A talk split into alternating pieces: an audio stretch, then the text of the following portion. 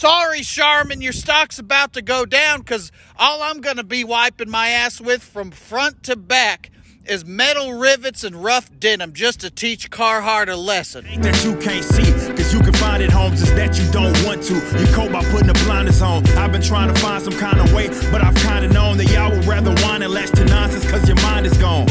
I can't save every person, and politicking is bringing the worst out the very earth. And every perk of living on this turf is being chipped at and nerfed, but I can't sit back and lurk. I've got to hit back, I'm certain it's my purpose. And it's a beautiful thing, too. What's up, everybody? Welcome back to the Underground. Um, this is episode 64. And once again, I am joined by Joseph Wild West pimp style. himself, Nation. And don't you ever forget it. Yes. Don't ever forget it. Don't ever forget that he's Emphasis Wild West pimp style. emphasis on the style. on the style. Oh man, how are you doing, dude? Oh, not bad. Uh, man, uh, lots going on. Um, we'll probably end up talking about that in the the Thursday episode more. I'm sure, just because it has more to do with with that than anything else. But yeah, life's not bad, man. I mean, like you know, our our numbers are going up as usual, which is good. It's slow and steady. Um, not too much hate, which is always nice. You know, just some of it here and there. Uh, we had that video blow up on TikTok. far. Yeah, which was kind of incredible. Um, oh yeah. yeah, well, it's some. I, I was gonna tell you before we started recording, but since I didn't get the chance, we can we'll just let everybody know. So we put it. I put it. We have a TikTok account because I figured why not? You gotta- like, We gotta reach them. Which generation is it? Z, X, Dude, Y, there are every- X, Y, XX. at this point, I'm pretty sure everybody's on there. Um, Yeah. And you know, our videos, uh, they're different than what you would, I guess, normally get on TikTok because Yeah. it's it's us talking on the show. It's like clips from the show and like stuff that I thought was kind of interesting that worked in uh like a smaller package. Mm-hmm. and I put one up uh, on Hawk uh, last week, and it did really well on Instagram. Uh, it's doing pretty well on YouTube for YouTube, Right. and it got like 25k views on TikTok. Uh, it's nice. got nearly 3,000 likes, I think. It's somewhere close to that. Um, Dude. yeah, it's weird. I swear TikTok is like uh, the ADHD kid. Yeah. It really just depends on what mood the CCP is in on it's, that day. It's very weird. I mean, this is the same account that I got uh, a- a video taken down for bullying.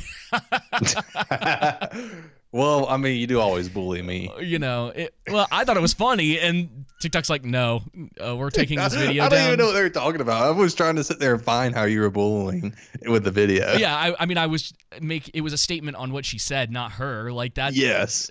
somehow that's bullying. But you know, if you ask Star Wars fans, then I was definitely bullying her because uh, they think I'm bullying them too. Uh, let me be clear: Star Wars stands or simps or whatever you want to call them, uh, it has a lot more to do with that than it does people who just like Star Wars, uh, who are willing to have an actual conversation with you. But well, Right. we, we might get that in the uh, the episode for Thursday. Uh, how are you? How's how are things? Man, I feel like I can say like going forward, we're gonna be. I know January's been um, hit and miss with you know we haven't been able to do a full podcast because I've been out, you know, vacation, Rona, then had some personal things going on in my life, and so um, going forward should um, gosh man, unless something else personal happens, should be consistent. Yeah, good, good, good. Yeah, I'm ex- I'm excited about it. Hey, but listen, it's January. It's it's generally Yeah. a slow month, and uh, we still were getting plenty of content out. It just the the core of the podcast wasn't um, yes. As consistent, but that is not going to be a normal thing for us. So No, it's not. nobody has to worry because about that. I don't know if y'all know this, but me and David love and enjoy doing the podcast. Yeah, That's why we fun. started it, and I've been, man, it's just you know how people. Uh, it was the same way like basketball was for me, um, which you know you go. uh, The podcast is for me now. Like you go and you kind of escape. Yeah. You know everything else. You know doesn't matter, so to say. Mhm. You're kind of blocked from it. That's what the podcast is for me. Yeah. And so I've been looking forward to it. Yeah, man. All right, well, let's just go ahead and jump into it. Let's do Um, it. So last week, The Witcher did it, so can we. last week, uh, Biden was headed out to Pennsylvania uh, to oh, excuse yeah, Pittsburgh. Yeah, you're right. I'm I'm correct. I think it was close. I know. I know states. I know what I'm talking.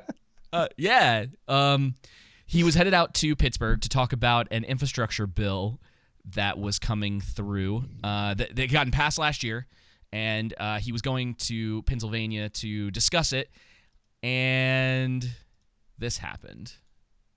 A snow covered bridge in Pittsburgh, Pennsylvania is now in ruins. That's after its sudden 7 a.m. collapse nearly spelled tragedy for bus passengers traveling over it.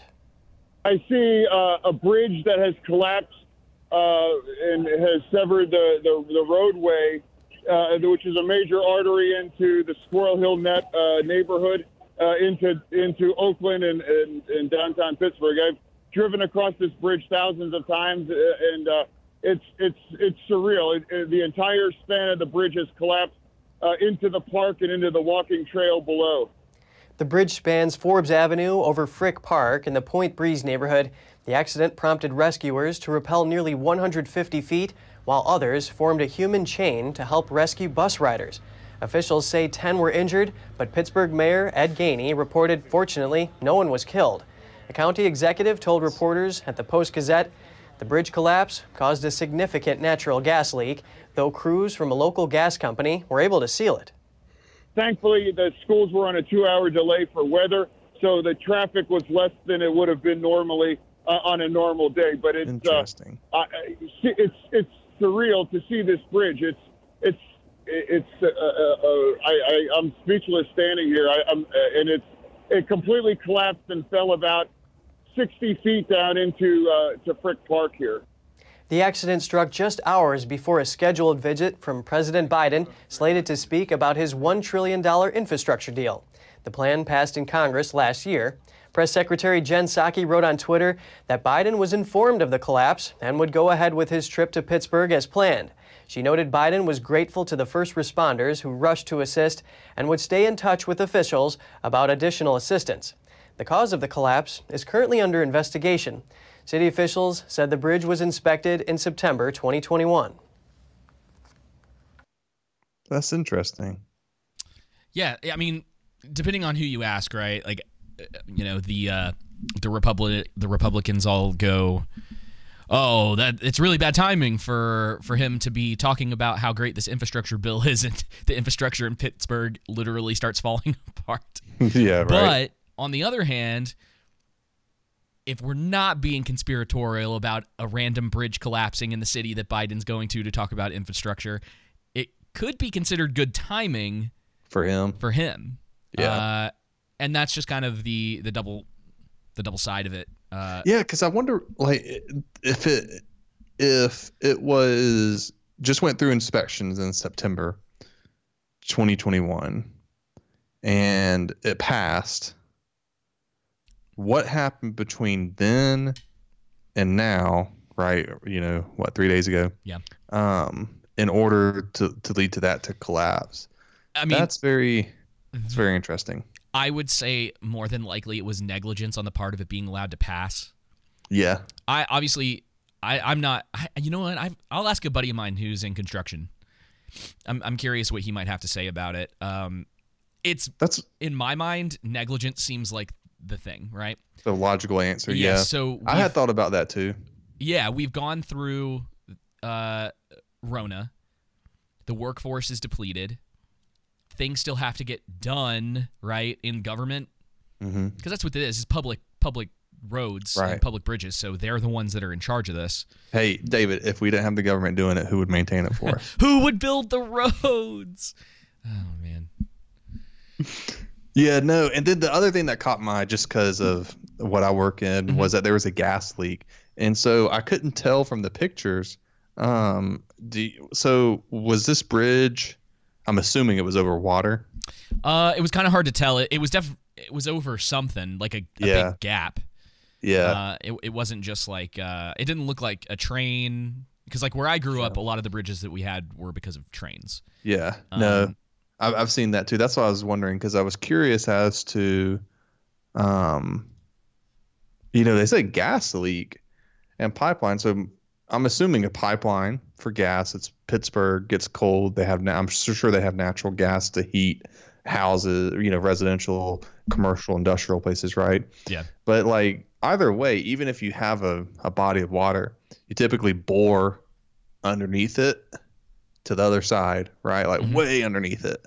Um, and so I'm curious as to even if it was a railroad track or whatever, you, t- you know, that's typical of what you do. Uh, How did a gas leak happen? That's Uh, strange. who knows?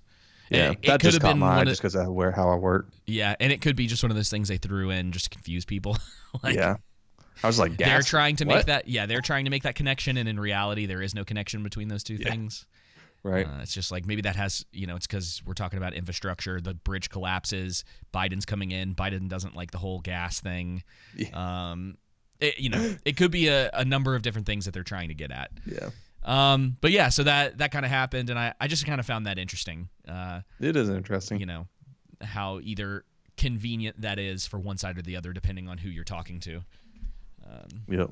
Or how negligent the government is. Yeah, Either way. and and that's the thing is like, I mean, Biden's numbers are hurting. I don't know. I think the last time I saw it, he was at like thirty six percent approval, or it That's could be lower than that. Uh, yeah, it's it's bad for him, man. I Hey man, the most popular president in history. yeah. Joe Biden is the most popular president in history. Yeah. I can't say that without laughing. So I didn't I didn't grab it for for this week because I just ran out of time. But uh, you saw that uh, Trump kind of went back on. I guess he got criticized enough about not saying anything about the people who were uh, put in jail in solitary confinement.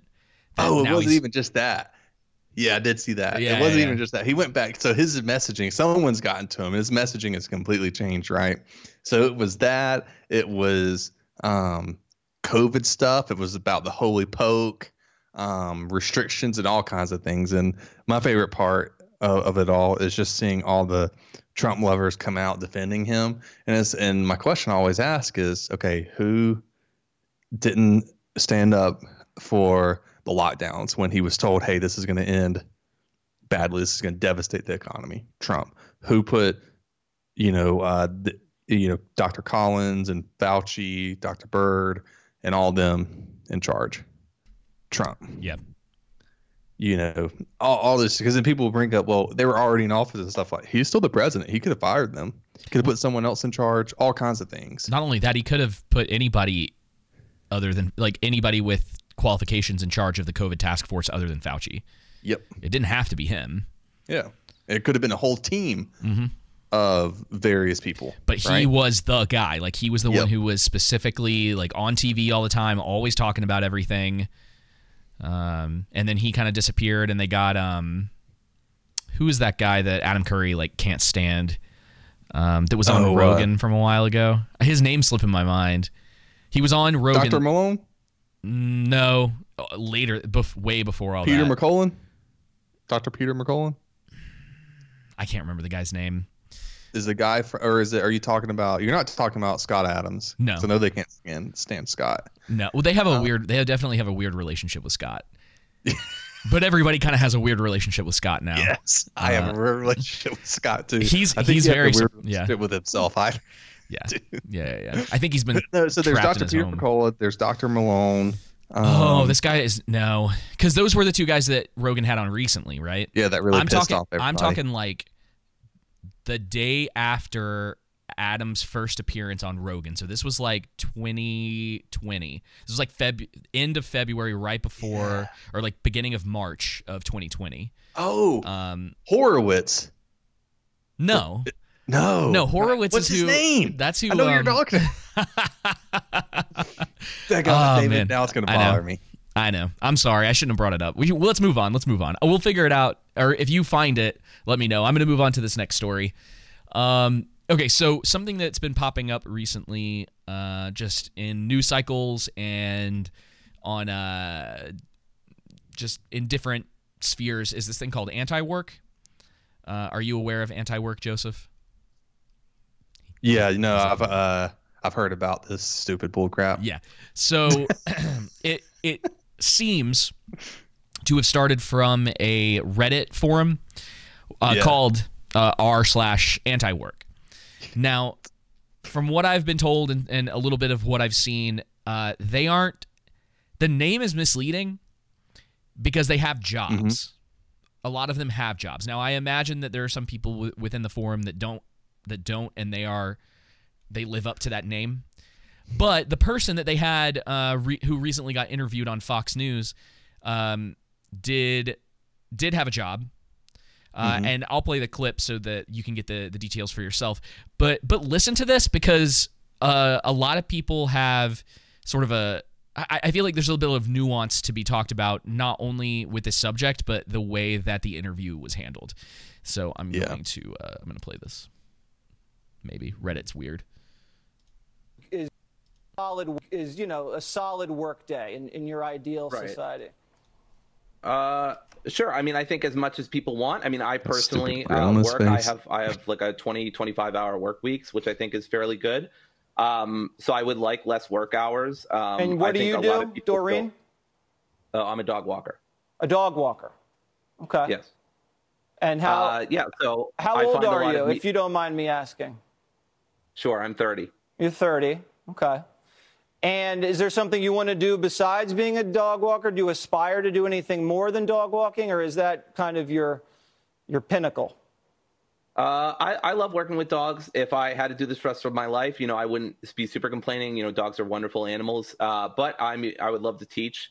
Uh, I would love to, um, you Teach. know, uh, work with work with people and what, stuff like that. what would that. you Yeah. teach doreen Uh, philosophy mostly, just introduction to philosophy, critical thinking, reason, stuff like that. Okay. Well, I would love to take your class, Doreen. I would just be taking notes the whole time. And you know what? A professor is a very similar. Yeah, that's pretty much it. That Fox News interviewer, dude, Yeah. is a tool. Uh, that was exactly what I thought. I've had people look at me like I, I like what you think like oh I had I this is what I've heard from multiple people. They go, "Oh, well he used to be a comedian." And I'm like, "He's not funny." no, he's not a comedian any longer. You're an interviewer. You're having you invited this guy onto your your show.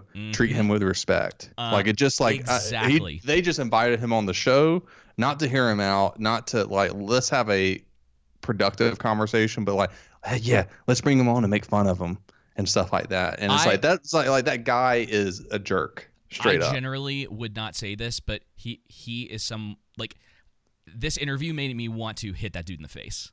Yeah, that dude is sleazy. Yeah. Like and he has this like and i know our for our podcast lis- listeners you can't see it but he was making all these like smirks and Yep. clearly was trying to make fun of this guy and was being really underhanded about the way that he was going about asking these questions because you have someone who he says all right uh, well how much do you how how much do you work or whatever and he says tw- uh, 25 20 25 hours a week or whatever right or he thinks that's the acceptable number and he's like but i'd like to work less well that's an an avenue for you to ask like Mm-hmm. well, why? Why do you think that you should be working potentially less than 20 hours a week? What would you do with that time? Like, also, and this was the only bit of the interview that was going around anywhere that I could find.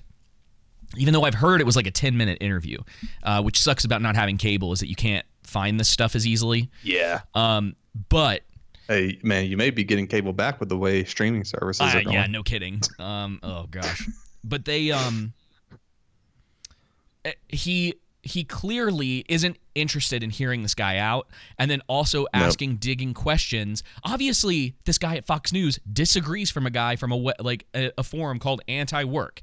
We know that already. We know this is kind of dumb.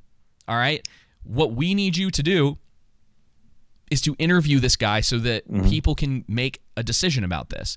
You know what Um, makes me mad yeah. about the most is he's dehumanizing him. Yeah, That's the, that's the worst thing. he sees him as lesser.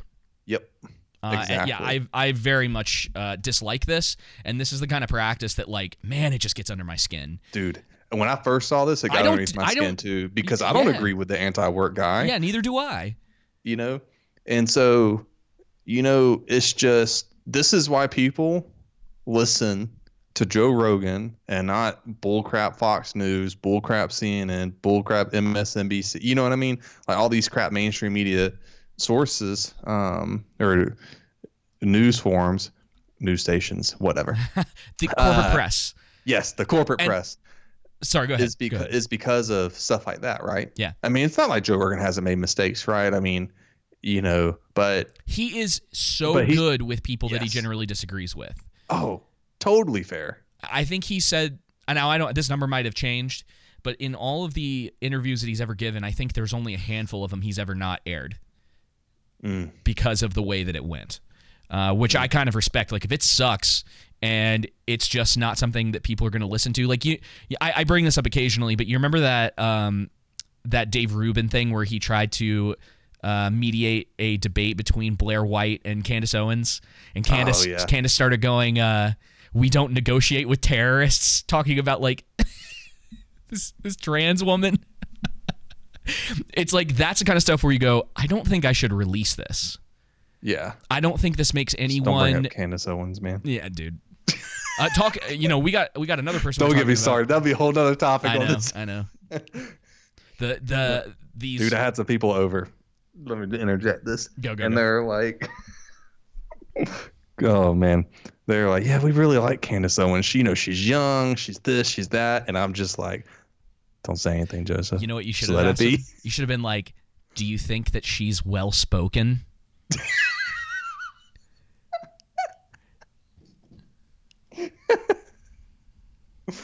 Oh Uh, man. Mo Mo says that the thing that people have to be more careful of in those situations is saying um, you're different or like he a, a like oh you're not like everyone else like there's something different about you like Yeah. categorizing um I guess really like blacks in that uh, in that way. That's like kind of the thing that he says is like a trigger more than anything else. But I think the oh you're very well spoken uh, can fall into that category. Um, Yep. Even if that's Oh, the, yeah. even if it's the case, like I think Eric July is very well spoken.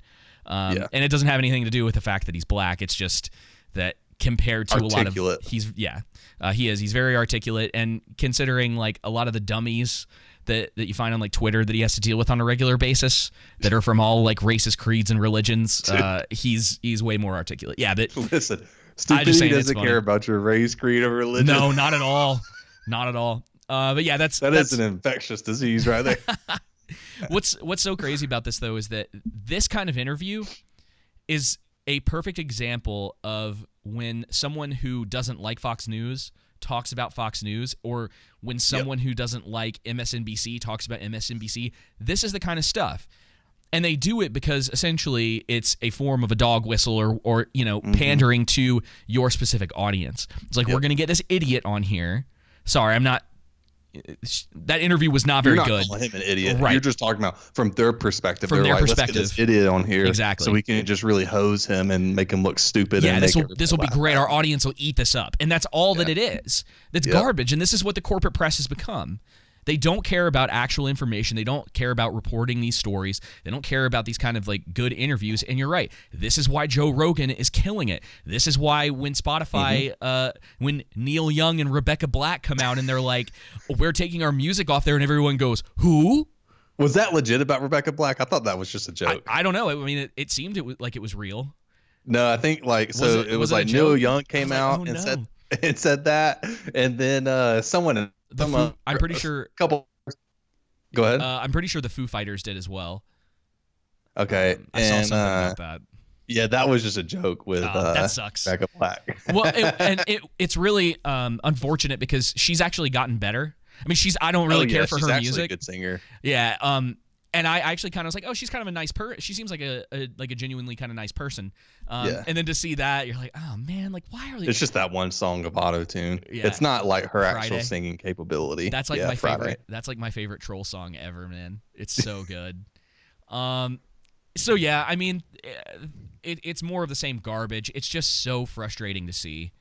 Uh, all If the it makes time. Rebecca, if it makes, hang on, I wanted to say this. You're If good. it, ma- if it makes Rebecca Black feel any better at all, I could have auto tune and I would still suck at singing. So no, probably doesn't make her feel better at all. But You're being real hard on. Uh, I, yeah, I don't know, man.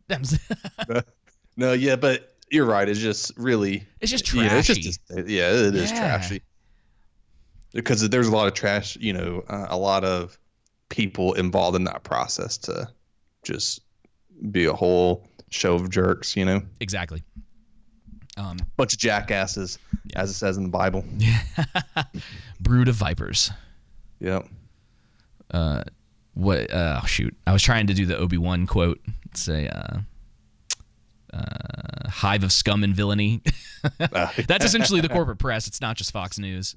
Um, Yep. uh, my favorite thing to do too to a lot uh, to Republicans is to remind them that Fox News is owned by Democrats. yes. And they're like, "What?" I'm like, "It's based in New York. Yep. Who do you think owns that?" Yep. Come on now. Alrighty. Uh, please explain this next uh, this next clip. Oh yeah. What clip is? Oh yeah. is so, yours. dude, it's always gonna be uh, a Florida man, but basically, I stumbled across this and I'm like, well, this is freaking awesome. Uh, but a base Chad um, fights an animal that tries to attack his dogs. Go ahead and roll we told you about an Amazon delivery guy's run-in with a bear. Well, now meet the guy who had to wrestle a bear to save his dogs. A man is on his porch with his dogs when. Oh no, it's a Oh, bear. Without hesitation, he wrestles the beast to save his pets. Then he barricades the door with a bench. He can't believe what just happened. Oh my god! It was focused on my dog. And here's that brave man today, Walter Hickox of Daytona Beach. What goes through your mind that made you actually lunge towards the bear? That line of focus between the bear's eyes and my dog. I wanted to break that focus, and the only thing I can do was to get my body into there and distract it enough for the dog to get back in the house. Wow, Mr. Hickok says he is now going to put a door All right. on that porch. Dude, just crazy. First off, his uh, wrestling offense.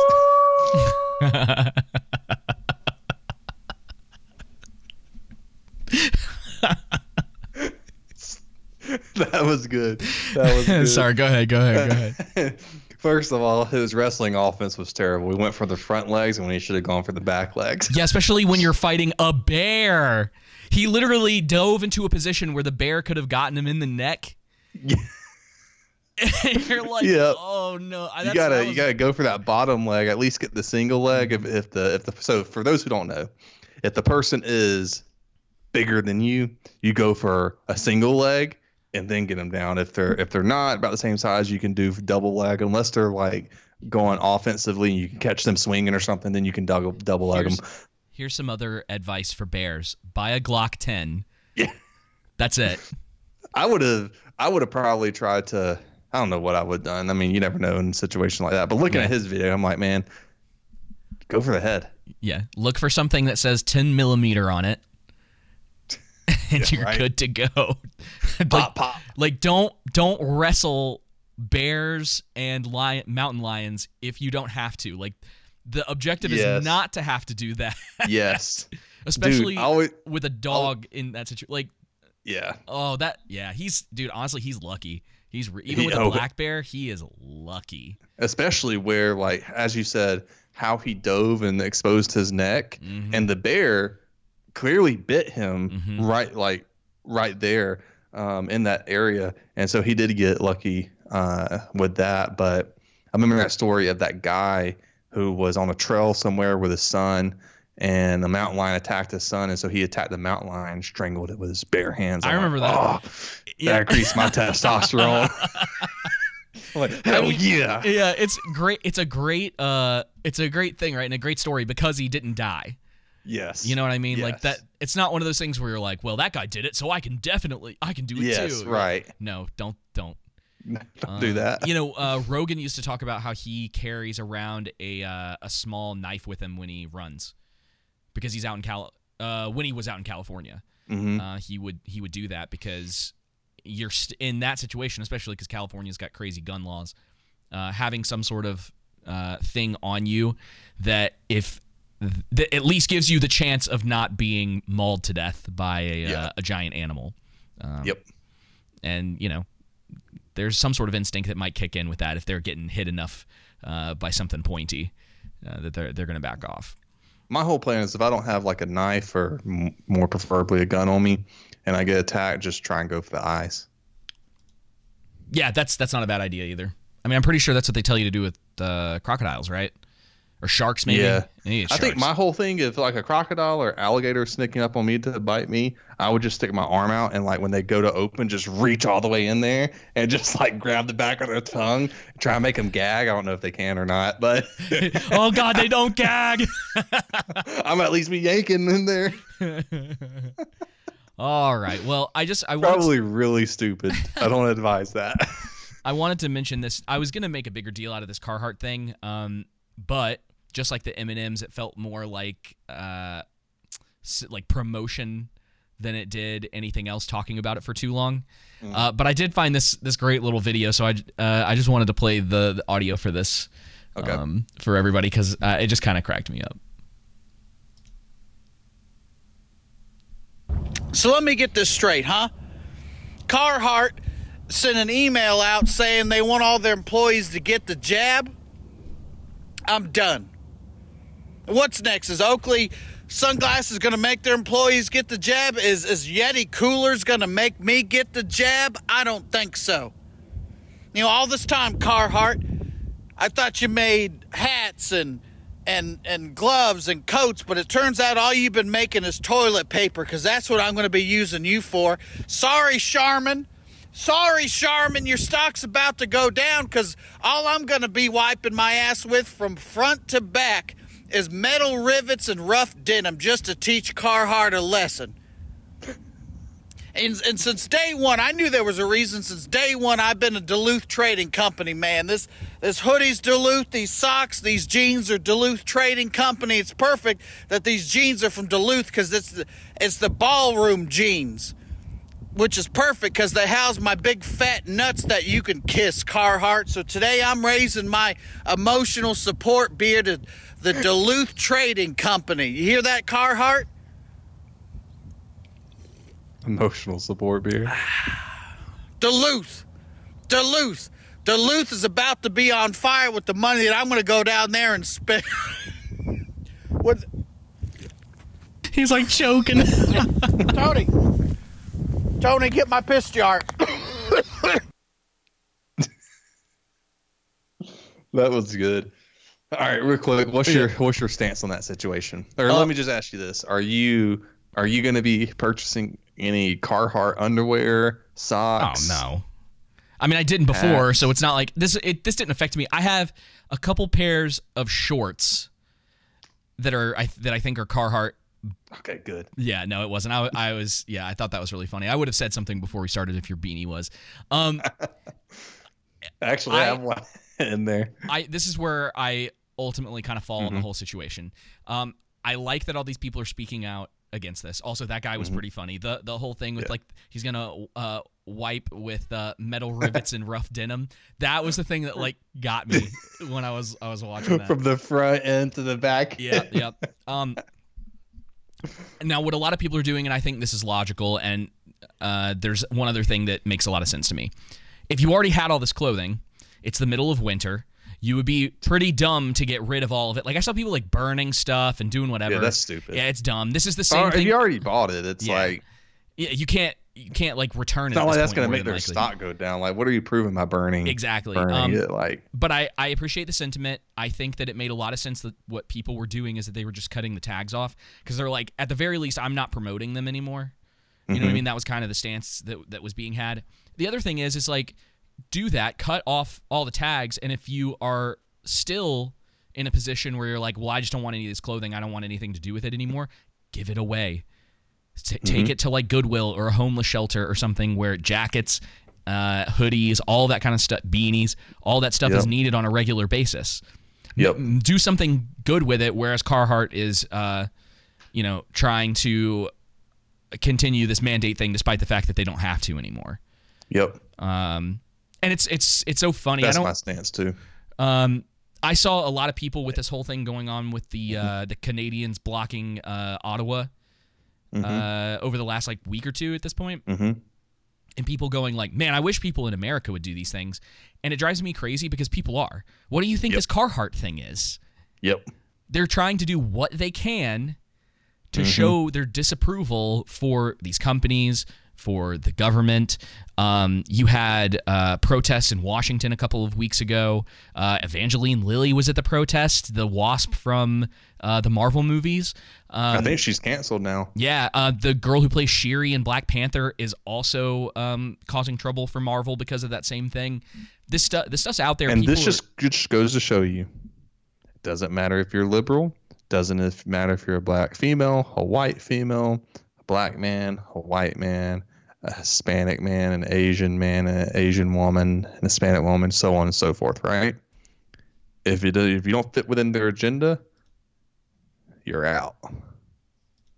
So, and that's what it's about. Yeah, I know. I know you're. They're not losing much from you, but they are from me because I mean, shoot, we probably spend. Oh man, we spend a good bit of money, dude, on Carhartt. I mean, obviously, because our winters are harsh up here, so that's fine though. Oh yeah, that that makes a lot of that makes a lot of sense, and it's a harsh winter. It, it still my line seems of work I'm in and everything yeah, like that. So it still seems dumb that in the middle of the harsh winter you would burn all of your Carhartt. Oh yeah. Be people need to be practical, right? And it's another one of those things where it's like, oh well, you know, Americans aren't doing enough. It's like we haven't gotten hit nearly as hard. This is what I was telling um, somebody today. It was like we haven't Mhm. been hit as hard, right? So Mhm. North Carolina in particular, like we're a purple state or whatever. We haven't gotten near the kind of damage and issues. Like I worked all through Rona, Mm-hmm. never stopped.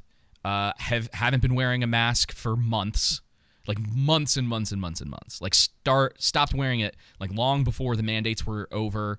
Um, like you know they put him back in place. I'm like I'm not doing this anymore. now is Um, that because you didn't care about your grandma?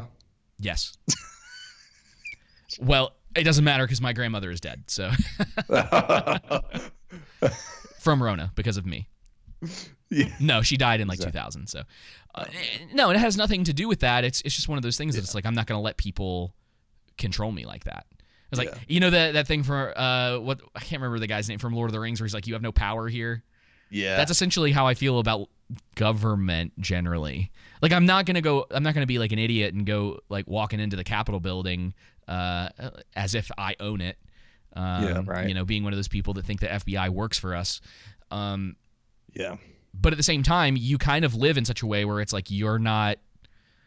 Uh, you're not a, a, controlling power. You can put a mandate in, but I'm not going to listen to you. it's Yep. just the way that it is. Um, that whole thing just. So So I have to get that into to- that, but yeah, no, I agree Yeah. with you. All that to be said, a place like New York, where yes, there is a small minority of people. It's really funny that in this instance, nobody really cares about the minorities uh, Yep. because it's, it doesn't have anything to do with skin color. It's a minority thought. Yep. Uh, group of people with like a, a thought rather than anything else. I mean, but you know, they don't like uh, diverse. Uh, no. diversity of thought. No, they a don't lot like. of people don't. Just like Star Wars fans. Yes. Um. The uh. But yeah. So you have New York City, where it seemed like let's just say seventy five percent of the people there just don't care. Mm-hmm. They don't care that the mandates are in place. They're gonna uh, salute and p- roll up their sleeve and do exactly what they're told. Bow down. Yeah. Uh, and so it's one of those things where I'm like, well, look, I don't live in New York. What goes on in New York does not affect me on a daily basis and doesn't really affect me at all. And Do if I- you want to live that way, that's you know, then if go you and live if that you way. want to put uh, for me, though. pharmaceuticals into your body on a regular basis, that is your decision. Hmm. I can't stop you. I can tell I can give you my opinion if you actually want to hear it and you're not going to like scream at me. But Well, I'll scream at you anyway. Yeah, I don't fine. care about your opinion. it's not I mean I already get screamed at by like all the fanboys out there for all this other stuff that for some reason they Yeah, think is right. good. Yeah. Oh, that's because you're doing grip. something. We're doing something right. Yeah, no, you're exactly Hey, correct. let me tell you, it, with what's happened recently with me, you're not getting screamed at as much as. oh, that's what. Uh, that's a conversation for another. Time. Yeah. Oh man. uh, anyway, so I had a clip from uh, the stuff going on in with Ukraine and Russia, but it's it's actually a little old at this point. Yeah. Um. So I'm not gonna play it, but I I was curious if you had an opinion about this. It's something I've been trying to like learn a little bit more about because the question I keep coming across or I keep asking myself is like, so why are we doing this? Yeah, man, I'm just not gonna go die on a foreign soil when I actually think the Rush the the Russians argument makes. No, I'm uh, not, I'm not talking about invading Ukraine and all that stuff and killing people. But I just mean their security concerns. I can understand where they're coming from as a country. I just think we need to America needs to be concerned about our our borders, right? And you know, not what's going on in in Europe in that sense. Yeah. You know, when there are atrocities being committed, right? You there's a level to which you can have me when there are atrocities being committed. I can understand that. But uh, you know, my whole stance is it's funny how we go from the COVID narrative falls in the corporate press, and then they immediately go and shoot for war. Um, Listen, there's just not you know, enough- Uh, Biden's i- isn't smart. His administration isn't smart. They're not trying to de-escalate. They're asking just. They're acting just like all the cops that they hate, that escalate situations that they've you know ridiculed and stuff like Uh-huh, that. uh-huh. Um, and they're escalating this situation. Yep. You know, Listen, they haven't met their dead children quota yet. that's true. They're they're you know? working real hard to get to that as quick as possible. Yep, and you know they haven't killed uh, many innocent civilians. No. you know the war in Afghanistan's gone. So Listen, one you know. million, one million Afghanistans in 20 years. We can do that in 10 Oh, dude. with the with yeah. the Ukrainians. This one's going to be double though. This is yeah. going to be this is going to be a forty year war. yeah, we're gonna go So- occupy Ukraine and take out like two thirds of their population. Build back better, baby. Yeah. freedom. Gotta, gotta get the world's population down so we don't all die. The, the, the Great Reset starts in Ukraine. Exactly, exactly. I told uh, I told my buddy Jake because he was asking me about it, and I was like, well, the one interesting thing that will come out of this in probably about 20 years, if we, if this turns into like a hot war uh, or or conflict, excuse me, if we want to be accurate about it. Um, Yeah. That would be interesting is if uh, Ukrainians start coming to America and suicide bombing, then we'll just know that it wasn't just. Uh, Muslims, right. It's like it wasn't a Muslim thing. It wasn't an, an Islam thing. it's like and, oh, and people really is- do not is- under understand that man and it really is tragic tragic because there's no legitimate reason for this i mean the president of croatia i think it's croatia um, came out and stood actually stood against the us i'm like good for you man and i agree with him Yeah. um, I don't know everything, but I agree with him. We should be striving for dis- de-escalation. It shouldn't, you know, all this rhetoric and crap going on when people's lives are at stake. Uh, you know, there's just no need. We don't need to get in a uh, a pissing contest. Yeah, with, with Russia. Russia. And and that's what, the what to prove what? The, what you got? What's that uh, small man syndrome called or whatnot or yeah, that's close enough. Yeah, yeah, yeah. It's like the Napoleon syndrome or whatever. Yeah, I think is what trying they, to compensate. I think that's what Biden's Mhm. trying to trying well, to compensate for his and he's dementia. he's still living in this like uh, red scare narrative. Like Sputnik is still a thing, and that Russia is like our great, like this great threat uh, to democracy, which is like Trump's actually, you know what? One thing I actually, it appeared. Let me say it this. I don't know It's all the ins and outs. yeah. I could care less. it appeared like Trump was striving for some kind of diplomacy with Russia, which, when you think about, you know, the whole, you know, threat of China's on the rise and everything. China, from my understanding, and I don't know everything, but China and Russia don't like each other. But if you, so then if you become, you know, uh, somewhat diplomatic with Russia, that just helps you in your standing with China too. You know what I mean? Yeah. So, U.S. has terrible diplomacy. dude, We're awful at it. please, gosh, man, do not. We keep getting want- Can we get a competent per, people, competent people into office? yeah, specifically. Like in Congress, can you please do your job? Uh, Like legislate and do what you're supposed to do. Jeez. I mean, you know how you know my stance on that. I just I don't think it's Well, you know my stance on it too. Yeah. I don't think 300. no, actually, it's like what is it? 446. I want to like say that. total when you talk about think about Congress and you add the president. I just um, like to use Supreme Court. I just like to use nice round numbers because it gets the point across anyway. It's like I don't Yeah. care how many it actually is. It's like 400 Yeah. people shouldn't be deciding what uh, 28 million people do with their lives. And then so- 330 million people. is it 330? Yeah, not 28 million. Oh, I meant I think it's like the most accurate number is like 228 million.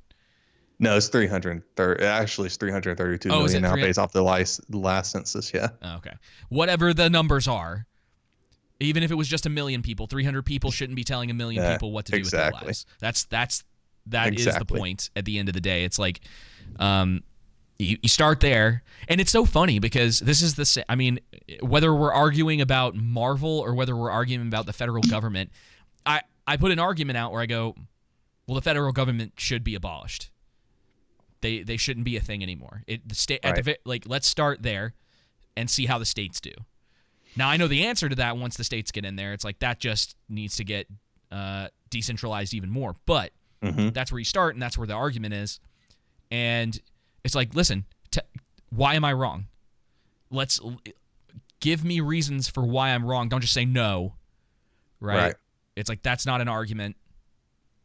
So I think like where Tim Pool would come from, right? If we're sitting there having an argument with him, is he would say, well, regulations and when people, when companies, you know, uh, do horrible things to civilians, you know, what recourse do you have after like the state level?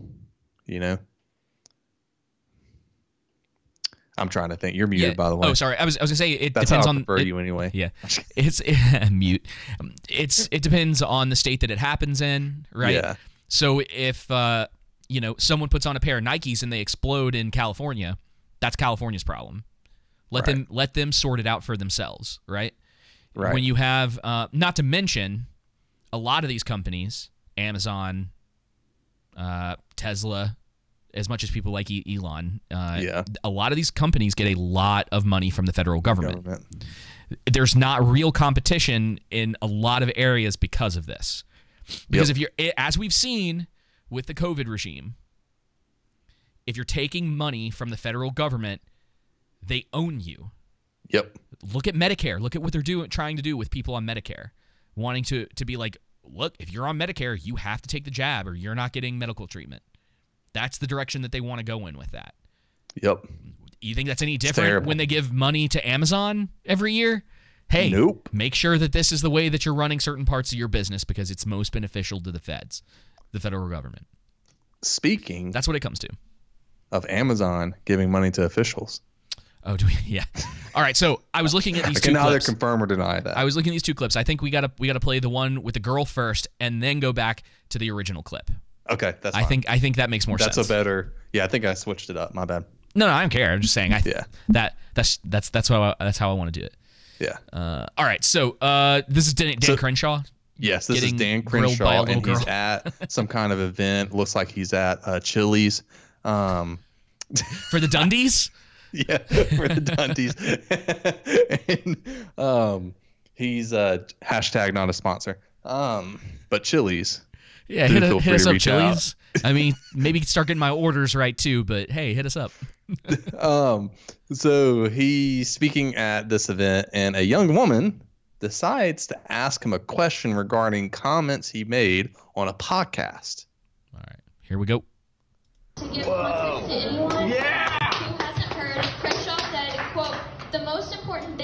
is that we have important hero archetypes that we look up to. Jesus is a hero archetype, Superman is a hero archetype. Real characters too, too. I could name a thousand. Rosa Parks, Ronald Reagan, end quote. I can't wrap my head around this. Well, I'll help you. Put a period after the word Jesus and don't question my faith. Wow. Okay, that's- Boo. You moron. Look, You moron. Talk to a kid like that. Boo. Don't question Yeah, he's talking to a kid like that. You guys can ask questions about all of these things and I will answer them. But don't question my faith. I can question your faith if this is what you said. That's. I, I, I mean, you can read the quote again. But nowhere in that quote am I saying Jesus is not real. That's a ridiculous statement. Of course he's the Son of God. Of course he's the Son of God, and of course he's real. You real. can say two different things. You can say that on a podcast, and you can say this here. On the podcast, nobody would have understood it that way. I think you're twisting it that way. Which is not very Christ Which is not very Christian. Let's go, Brandon. Let's go, Brandon. It's not. And I'm not going to have my faith questioned. Someone said you're talking like a I'm not going to have Democrat. my faith questioned. Oh, what an oh, man. interesting. That's my guilty pleasure. Pleasure seeing Dan Crenshaw and others like him get roasted. Oh, just Uh, just to he's just squirming. He has he has no real answer to it. There there's not nuance to what he was saying or like you know, uh, I know what you're talking about. I misspoke. yeah. You know when you're on a pod. I mean, there's even if he's still lying, right? Yeah. There are ways to handle answering questions. Yes. To he needs come to off take the not class looking- Dr. Fauci. Uh, Yeah. Uh, but he just he's like he's goes after this little he's like going after this little girl. Like, Yep. Don't question my faith. And- he's like, that's not very Christian of you to to question my faith. And it's like Listen. she's asking a question, dude. Listen, even if even if she was at and which she wasn't. So let's hang on. Let, before I even say anything, Yeah. she wasn't rude. She wasn't Nope. trying to get you. Um, like do get like a gotcha question. Yep. Uh, she was respectful, trying to give him a chance to clarify his statements, stuff like that. Right. She wasn't offensive. She wasn't trying to attack him. Um, at least, you know, using my ears and my brain from everything I heard. Right. No, she's very calm. Her demeanor, she's just she's like she's like I, this is just a question. She's like I just want to Yep. know the answer. Yep. And so I want to say I wanted to say that start that off. But even if she was being trying to attack him, trying to catch him and you know as a gotcha question if she was being rude and you know all that stuff still for him you don't talk to someone that way and it's a chance to clarify your statement so the fact that he's first off angry rude to her um, speaks down to her dehumanizes her uh, doesn't you know if you're a christian you look for every opportunity to defend your faith and hey you know Yeah. what it could dude this is like the whole thing with jack murphy right this could have been easy for Dan Crenshaw. He could just say, "You know what? I just misspoke. I didn't mean for it to come out that way. I'm sorry.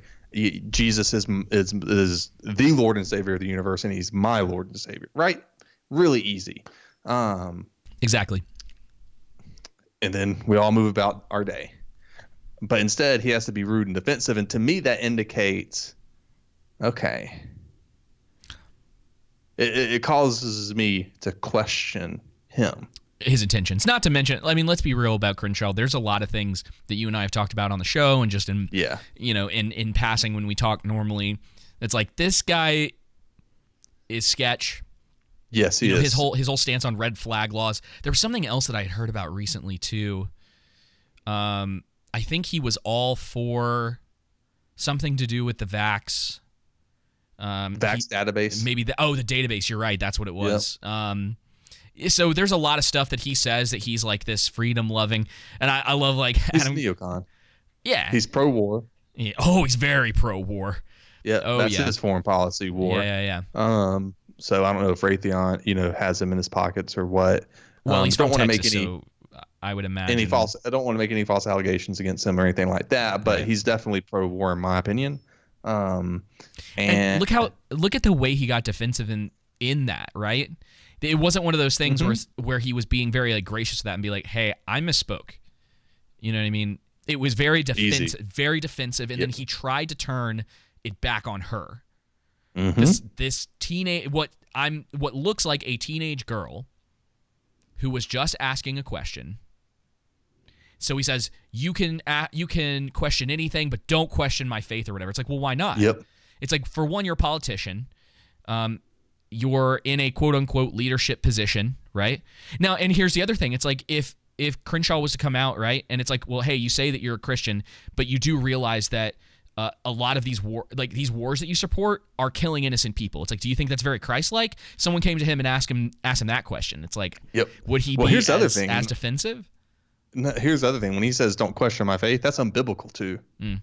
Like Christians are called to test other people. Yeah. And you test them by two things: their vocabulary and their actions.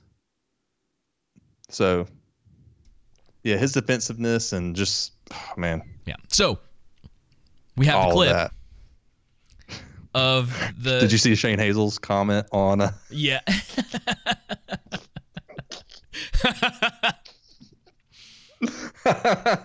hey man, that, that eye patch isn't saving him anymore.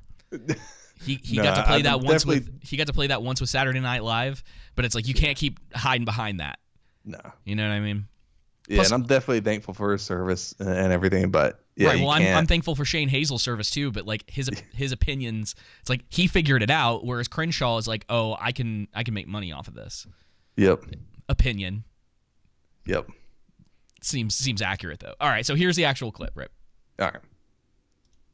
So that's important. I mean, that's the important thing is here is that we have societal hero archetypes that we look up to. Oh, dude, pause is, it a, real is a fast. hero. All right, go back. We're I know we're go. Just go ahead and play it back from the beginning. But I wanted to say I just found out that the girl that was asking the question, how old do you think she is? Eleven years old. She's 11. mute. I was thinking teenager. I thought it was teenager too. Um, Dude, that's worse. It gets worse because she's that much younger. oh. man. All right, you ready? Yeah. Okay. Like, I mean, that's the important thing is here is that we have societal hero archetypes that we look up to. Jesus is a is a hero archetype. Superman is a hero archetype. Real characters too. You know, I put I, I and I could we could name a thousand. You know, Rosa Parks, Ronald Reagan. These, all of these people embody certain um, attributes that the American people think this is good. So that's important. Okay. I hmm, I'd have to think. Okay, so first of all, obviously that's what he said. That's that's yeah. word for word, like verbatim. And, and I want to say too. Let me clarify. It's been reported that she's either 11 or 18. I'm not Oh, entirely wow. sure. That's so a big age range. That's a big gap. Either way, shouldn't be talking to anyone like Come that. Come on, but yeah, reporters, do your job. yeah, those are his words. Yeah. though as far as getting that and that would you know uh, his response along with his words that's what made me question question him you know what i'm saying Oh, absolutely. so Um, also, I think uh, if you're talking about hero archetypes, talking about uh, real people doesn't work. That's not the point. An archetype real it has to Go be ahead. written. That's where they come from. It's it's examples of uh, the best natures, like the best in like human nature, if you will. So the idea of sacrifice or servanthood or whatever the case may be, right? It's like you look at, at something like Jesus, and you you see those characteristics, right? And then you Mhm. take those and you write them. Oh shoot! I almost spilled my tea. You you write them into characters, right? So you look at you look at Aslan, right? Aslan is a hero archetype based off of Jesus, right? Uh, who else? You could, I mean, you could say a the fake same. person according to dan crenshaw You could say the same. You could say the same thing about any of the characters in Lord of the Rings. They're they're archetype hero quote unquote archetypes. Um, even the villains, because the i- uh, the idea isn't that a hero is supposed to be this like perfect individual. It's like you're just talking about characters generally. Um, And uh, so you have someone. We'll take like Ar- Aragorn from the movies, right? One of his characteristics that, and we've talked about this in the uh, with different types of uh, character structure, but it works to a degree to have him be um, uh, reluctant in taking back uh, his place as the king, right uh, because it's something that you and I or anyone can look to and say, "Oh man, there are things in my life that I'm reluctant to do." And seeing this hero archetype on screen go, uh, I, "I'm reluctant to do this thing," but it also works in the book where he says, "No, it's just not the right time." Yeah. There, there are they both work in a way. Um, Right. uh, Sorry, I could talk about this all, all day, but Nah. it. Uh, You're yeah, good. he's he doesn't know what he's talking about. Shut up, Dan No. Crenshaw. and, and it sounds like to me that he meant what he said so like basically what his opinion sounded sounded like to yeah exactly sounded like to me is that jesus is not a real person in the same way or so so jesus was not a real person in the same way that rosa parks was not a real person Exactly, because he said like real people, Rosa Parks, Ronald Reagan. Ronald Reagan, man, what a great, uh, great person to bring in there. yep Talk about a dog whistle. and then he compares jesus and superman together and superman being a fictional character but superman is based off of jesus and and somewhat yeah, yeah, yeah. That he's that's part of that archetype for sure. yeah Uh, alrighty, yeah. well, uh, we're on. if to, anybody has any other Dan Crenshaw clips, please feel Oh, free please. to send them. Anytime he's sticking his foot in his mouth, we could make it a whole segment. Please do, man. Oh, all right. Oh yeah. Yeah, this is your. I'm giving you. You got the reins. This is all you. I have no idea, bit for except for a little little tease you gave me last week. What we're talking about. Oh yeah, this is just happenstance, uh, and I need to say that for you're in the know, for other people in the know. After everything happened uh, regarding us going public about some things on um, what was it? Friday the twenty first. Okay, 21st mm-hmm. yeah yeah um then this was released the following monday on the 24th by uh, kevin deyoung and I have plenty of books by kevin deyoung like kevin deyoung i'm not going to die a death of a thousand qualifications we have um, called out plenty of people on this podcast when they've messed up and we all mess Oh, up Can I say something real quick? Just just to preface this a little bit too. Kevin DeYoung wrote one of the most influential books of like my twenties. Which one was that? Just do something.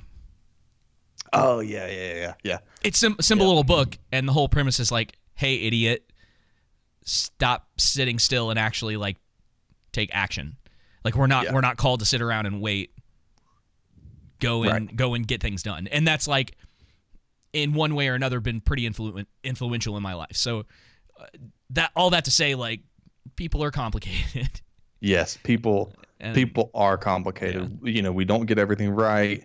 Um, I, I'm not going to sit here and say, you know, with regard to this article, that uh, Kevin uh, been he has done a great job of fooling people if he is um, an evil man, that he's not a Christian, that he's this and that, that he wants you know people to be abused, that he doesn't want people to be uh, hand, uh, um, abuse allegations within the church to be handled appropriately and, and, and stuff like that.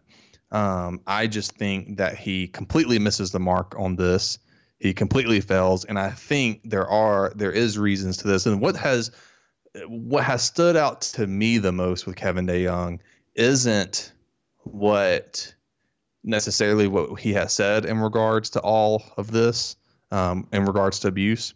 Uh, specifically, what I'm referring to is child abuse, um, or just abuse in the church in general, and churches having to go to authorities and then do a third-party investigation and stuff like that.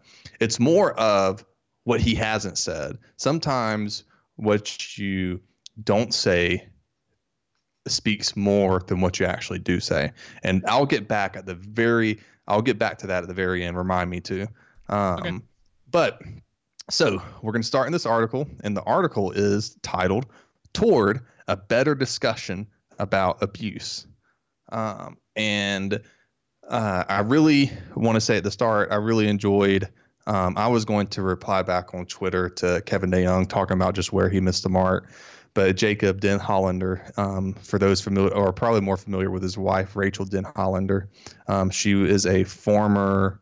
Um, she was a uh, abuse victim by Larry Nassar, um, who's one of the most prolific ones um, from Michigan State. Um, he abused a lot of members on the uh, U.S. Olympic team um, and and stuff. So uh, that guy. eh, yep. Yeah, Him he- and and uh, Rachael and her husband Jacob are both uh, following the Reformed theology. Um, she's a lawyer and Mm-hmm. an advocate. She's an expert. He's solid too. As Go a reminder for people who still think that the FBI works for them, uh, the FBI was completely aware of what Larry Nassar was doing for a very long time and did nothing about it. Yes. Just throwing that out there. Yes. Um, did absolutely nothing about it. Mm-hmm. Uh, so, uh, so yeah, so he Jacob uh, offered. You know, I didn't respond back because he pretty covered everything and then some uh, for me. Yeah. Uh, so when I read the article, these are just uh, my thoughts that I had about it. So I'm going to start off with the good first. Um, you know, I think that before I go into the article, I think he acknowledges the problem of abuse in churches and our, you know, the our failure the church's failure um, in responding to victims and in handling, you know, the cases as well, right? Yeah. He acknowledges the the cover ups and you know there's just a heinousness done there and then there are general principles and cautions that he has in his article that you know i can generally agree, agree with and you know for making generalities right um, that i can agree with uh, those about the only uh, two things that are good that i saw in the article um, this really reads as someone who lacks understanding um, and coming from someone as wise and, and intelligent that has been in, you know, uh, I mean, heck, going back to, I know for sure 2013, but you could probably Yeah. say 12 or 11. Probably before with that. Sovereign Grace Memory, Yeah. with Sovereign Sovereign Grace Ministries, C.J. Mahaney's church, that um, the only reason why it wasn't taken, to, it was going to be taken to court, but the judge dismissed it because of statute of limitation laws, uh, which then prompted Maryland to change their laws. Um, uh, so, so he's he, he should have been familiar with, you know, predators, their mo, like all, all kinds of things, right? Yeah. This just reads like someone, and again, you know, I'm not saying that he doesn't. If he, if he if he does, then this is even worse. Um, like if he does have an understanding and stuff, then this is an even worse article. But this just really reads like someone who who doesn't, and I think that really what really frames this, what really gives us its weight, is going to you'll see it in the conclusion, um, and like oh that makes more sense. Uh, so, all right, let's get into the article. So he starts off by saying abuse of any kind. I'm not going to read really read the first article or the first paragraph. The first paragraph basically he's saying abuse is wrong. We all agree. If you're a Christian, we should all be in agreement with this, right? Like the standard right things to say that the those who perpetrate abuse should be confronted in their sin, called to faith and repentance, and offered the one true hope found in Christ. And those who are sinned against should be comforted in their comforted, helped, all that stuff, right? um, and everything. Then the next one, he says, next paragraph, but beyond these foundational truths, the current discussions about abuse, as it is being played out online, in articles, in books, and in churches, gets quickly twisted and tied up in knots. To some degree, this is simply what happens when emotionally charged issues get talked about online, especially on Twitter. Social media has not been known to foster a spirit of ch- charity or cultivate an intellectual atmosphere interested in careful distinctions and patient deliberation. The other difficulty is that depending on a whole host of factors, one's personality, position, experience, or context, which again, that's going to play in in the conclusion of his paragraph, we tend to see the present dangers leading in different directions. For some, the most pressing concern is obviously that abuse is perpetrated, minimized, and covered up in the church. For others, there's another concern that abuse is bec- becoming a totalizing category and that even the accusation of abuse takes down everyone and everything in its path. My first question to you, David, before I get to my first point, and by this question, you're going to kind of know what my first point is. David, can you, because he doesn't do this, can you tell me one case within the church mm. that you know of that the person I guess hang on, hang on, wait, wait, wait. Let me finish these next two paragraphs. So I admit I am concerned that correcting the church's failures when it comes to abuse has given way in some places to an unhealthy oh, lost my place. Overcorrection. Of course, in one sense, you cannot correct an error too much, and yet you can correct one error in a way that produces new errors. That's what I see at times in the current discussion about abuse. I realize that there are important points that need to be made on both sides. I have several points below warning against the overcorrection, but I don't want to minimize the need. There has been and continues to be in many places for the initial correction. So let me do my best to sincerely voice the correction and warn against the overcorrection. Boy, Mr. Young, De Young. That's very twisty. You need to hire and someone. Dude, you they're ed- hire me for your articles you release on Gospel Coalition. So I can tell you, nah, bro, not now. Just wait. Not only that, but like he need, they need better editors over there because you definitely could have said that in a much more to the point, like matter of fact way. Yes. And I, I wonder sometimes, and sorry, this is the last point, and I'll let you get back to it. I, I wonder sometimes if people do this kind of stuff on purpose. They use flowery language or they try to use all of this like twisty wording to confuse Yeah. people into thinking they're making a point when you're just like that. On on hearing that read to me, it it just kind of sounded like gobbledygook. Yeah. And I'm I'm pulling certain things out of it. Like there's certain words and phrases that are being pulled out of it. But overall, it's like, hey man, how about you just be more clear about what your point is? Like what what are Yeah. you getting at? So Sorry, go ahead. No, no, you're fine. So, you know, he has two points, right? And he gets into it. You know, the, the danger of abuse cover up in the church, basically, and then the danger of overcorrection. The point I have, uh, my first point is, and I'll ask you the question. He doesn't present a level-headed argument. All his reasoning for his second point is speculative. Yeah, he, he has no Um, he has no sources for the accusations that he's making. Nope. Instead, he presents false equivalences and uses those false equivalences to frame his narrative. So, my first question I have for you, David, um, is can you think of one example within Christianity as a whole? So, we can include Catholicism in that, we can include every denomination, right? Yeah. Hell, we'll even throw in the Mormons. Um, I wouldn't do that. I don't. They're not a denomination of Christianity, but we're just going to Yeah, for the sake- for the sake of it, yeah. Jehovah Witnesses. Let- put 'em let's all just in lump them in. let's just lump them all in there, right? Can you think of one example of overcorrection to what, you, or or can you think of? So there's that, and it is, and does it rise to the same level as the abuse cover-up problems that we've seen in uh, the Catholicism, the, the Protestant churches? The answer to that part is no. For for certain, Yeah. that that's not a thing. And are, do you mean in this line where he says uh, there's another concern that abuse is becoming a tota- uh, totalitize, uh, totalizing category that even the accusation of abuse takes down everyone and everything in its path? Yeah. And That's then he ta- yeah, I'm talking at. about that one and the fact of, you know, he's going to warn against in that last paragraph overcorrection, right?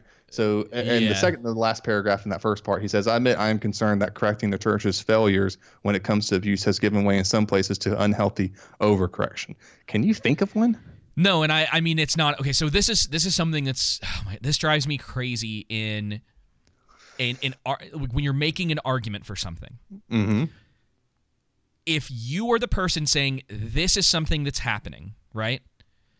You and I literally had I wouldn't call it a conversation, but this came up today on Twitter where a guy made a very like blanket statement about something and I said prove to me. I was like prove your statement to me. I was like objectively, you show me how you are correct in this instance. Cuz I, I have I have no reason to believe you otherwise. Yep. Right? That is the exact same thing that's going on there. If there is overcorrection happening, if it's a problem, you have to show it. Yep. So, uh, completely agree with you. So the false equivalences is basically what has happened to victims regarding abuse cover-ups or the mishandling with false equi- you know, uh, with online discord about accusations. I'm sorry. So he's So like, pe- people on Twitter are having conversations that I find are unhealthy. therefore, this is a problem. Is that is that his argument? Yeah, like but basically people online, whether if it's he references Twitter in his in his first part of um was it his uh second paragraph, I believe. Um yeah, but he he also you know it's being played out online, so he he he, he specifies Twitter, but before that he says online in articles, in books, and in churches, you know, um, gets you know these the current discussion about abuse gets quickly twisted and tied up at knots. To some degree, this is simply what happens when emotionally charged issues get talked about online. And it's funny because this reads like a you know I don't think he's necessarily being like high you know over dramatic or whatnot, but because he doesn't prevent you know present any sources or data or anything like that, emotionally charged, Yeah. right? Just like that, the last Gospel Coalition article we we uh, we talked about. It gets better. Oh, it gets better. So he lists the two dangers that we just talked about. So abuse in churches happens and is covered up, and unhealthy correction can occur when the mere accusation takes down everyone and everything. However, he doesn't cite any data. He doesn't cite any data on false reporting rates, which, by the way, according to the FBI, according to the Bureau of Justice, according to um, sexual abuse experts and other uh, studies I've seen, um, uh, sexual abuse is the the crime that is least reported false. Does that make sense? Like it's the last crime, like it's the the one that's out of all the crimes that there are, it's the one that is not reported false as often as the other ones are. So, so the exact oh, so data- what you're what you're saying is is that when it's reported, it it it generally doesn't turn out that it's false. That is false. That yeah. So the didn't actual numbers are the actual numbers are 98% of uh, sexual abuse accusations are true. Only 2% are false. Interesting. Uh, I have seen I have seen some that say uh, so I've seen anywhere from 92% to 98%. So let me say so anywhere between 2 to 8%, but generally the common one I see is 98% with 2% um, being false accusations. Interesting. So, and I've had a personal friend of mine, close friend of mine, um, at my church who was falsely accused. There was an investigation done that vindicated him, and then the woman was uh, arrested um, and charged with false accusation Yeah. uh, charges. So, uh, uh, so yeah, so so he doesn't cite any data. He doesn't cite any data on the mo of, of abusers, what motivates them, why they choose um, religious communities, faith-based communities, their preference for the churches. Um, he doesn't list any examples of a correction taking place. So that's the that's kind of like my first point. Now, so he goes into what needs to be said. One is uh, like because these are positive things. Like one is abuses in the church. Agree. Two, the church has not always handled abuse well. Agree. Three, there are many devastating ways we can sin against one another. Agree. Four, victims need our help. Agree. Five, the very instinct of Christian leaders should be to help genuine leaders. Completely agree. The problem is, is that these don't just need to be here. These need to be. It doesn't need to be in your mind. It also needs to Um, be in your heart, and more importantly, it needs to be in your feet. I was just reading his third one. Do you feel like that's a bit um sort of what's the what's the word I'm looking for? So he, his third point he says we should all know by now sticks and stones may break my bones, but words will never hurt me is a lie. We can de- be deeply hurt by words as well as actions, by emotional pain as well as physical harm, by subtly manipulative leaders as well as by obviously tyrannical ones. Um, when you're talking about like this kind of abuse, do you think it's wise to be talking about sticks and stones may break my bones, but words will never hurt me? Don't you kind of feel like that's a talk for another time? Like, stay focused on your, like, we're talking about like physical physical abuse from people in the church. Yeah. So if you have someone who is verbally abusive towards you, like, yeah, that that needs to be talked about. Mm-hmm. But I kind of feel like it's taking away. And now it seems like maybe he's trying to go for more of like, and this might also be a problem. He's trying to go for more of like this overarching like abuse narr- narrative. I don't mean in like a false narrative way. I just mean Mhm. like that's the kind of thing that he's trying to get to is like, oh, let's just talk about abuse in general rather than getting to the heart of the problem, which is the physical abuse going on within churches. Yeah. I could see that. I could also see where, like, typically, obviously, when there's physical abuse in a church, there's also, you know, uh, there, there can be grooming involved when it's a child sure. or an adult, too. Sure. Or an adult as well. Um, there is uh, psychological and spiritual abuse involved. Um, so that's accompanied, you know, that's what he probably means by emotional and, or and mental. Um, but uh, I, I see where you're coming from. I, I saw that as odd as well. It's just it- maybe it's the way he's going about it more Yeah. than it's maybe maybe it's like a semantics thing.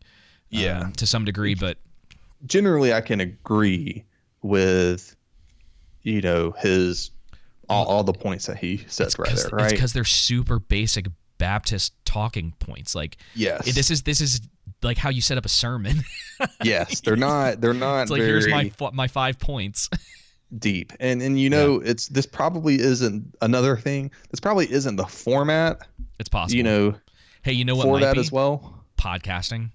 Yeah. Gee, it's almost Right. like you should sit down with someone who's gone through the situation and have a discussion with them, Uh, or uh, you know, and not just the ones that are, you know, reformed Christians either. Uh-huh. It's Uh-huh. important to talk to all of Yeah. them. Um, so, uh, so let's keep going. Sure. Let's keep going. all right. All the points above are important. Blah blah blah blah blah blah. Um, so now he's going to make five additional points to be careful about overreaction. Okay. Oh my god. All right. One, there's almost no room to say anything besides the first five points without some people accusing you of not really caring about the first five points. You know what my first thought was? Huh. Guilty conscience. Um, I don't know if he means that. I'd want to ask him, but it reads like a guilty conscience. You know what I mean? Yeah. It's like, let me get into this so I can, you know, get this out of the way real fast. Um, at times, the topic of use gets put into basically what he says is that there's no nuanced discussions. I'm not, I don't want to read the entire. Which you know, sure, that's abs. That's yes. You know, I, th- I, th- I understand where he's coming from. I think it's important to be uh, nuanced in a discussion, but the first thing you should be is handling it appropriately. The first thing you should be is that once it's proven, responding well, and then we can have a nuanced discussion. Mhm. Right? So, along with, he says this in, uh, all right, I'm just going to screw it. I'll read it. At times, the topic of use is put into the category by itself, where unlike other pastoral theological topics, any efforts at nuance are completely off limits. As a result, people are pushed to opposite sides. You either get it and are 100% on the right side, or you're an oppressor and a part of the problem. Along with this all or nothing mindset comes an unrealistic expect- expectation that every discussion of abuse must proceed as if one was in an intimate counseling setting. That is, no matter the platform, blog, book, or tweet, and no matter the genre, scholarly article, a dumb article on the Gospel Coalition, or exeg- oh no, he didn't say that. Uh, an exegetical exploration, whatever. The writer or speaker must communicate with a commitment, seemingly above all else, that the most aggrieved person or eager critic could not possibly misunderstand or misappropriate what is being said. Too often, there is an unrealistic ex- expectation that every internet article or podcast comment or pulpit sermon must speak as you would in a one-on-one counseling situation. I don't even know what he's talking about. I don't either. He's, wait, hang on. So he's saying who is saying that? too often there is an unrealistic expectation that every internet article or podcast comment or pulpit sermon must speak as you would in a one-on-one counseling situation. We do not produce balanced thinking by making the internet a counseling office, nor will victims be helped in the long run by giving them the expectation that the care they need can be found from strangers online. Who is saying that? I, and again, what's he talking? This is the thing: is what is he talking about? Where where is this coming from? what are Okay, the so- situations? This leads to my second point. We have another ghost hunter. That's what it feels like. I was thinking that early on. I was like, that is like he's he's making a lot of points. He's potentially, and I don't want to say that he is because this could be coming from stuff like there could actually be examples of this, and he in somewhere in his head he decided it wasn't a good idea to put any of them in. But it feels like straw manning in the same Yes. way that when we we talked about that last article about you know white essentially white supremacy being everywhere and Mm-hmm. um you know this specific time of the month where this guy was like being traumatized because stuff happened in that time of the month um, Yeah. in August or whatever. But this this seems to be the case that happens with a lot. that article up. Yeah, uh, it seems like a lot of the time, whether and I can give you, I won't, I won't name names, but I can give you some examples where there have been people on Twitter who are very well known in certain reformed circles or used to be uh, very popular in those reformed circles or Baptist circles, whatever the case may be, just church circles, who straw man people on white supremacy all the time. Beth Moore, Mm-hmm. Dude, that Lecrae? from uh, uh, Schitt's Creek with a old girl dressed up as a um, priest or whatnot, and the person was like Beth Moore's first uh, service at a uh, Anglican church. sometimes, man, I and, and we'll keep going, but Yeah. sometimes uh, I just get the feeling that these people don't like the a lot of these people within Christian leadership circles don't understand what they're doing at this point. Like, and it's so weird. It's, it's like when Mhm. did y'all become less like nuanced or not under like become less understanding of the things Yeah. going on around you?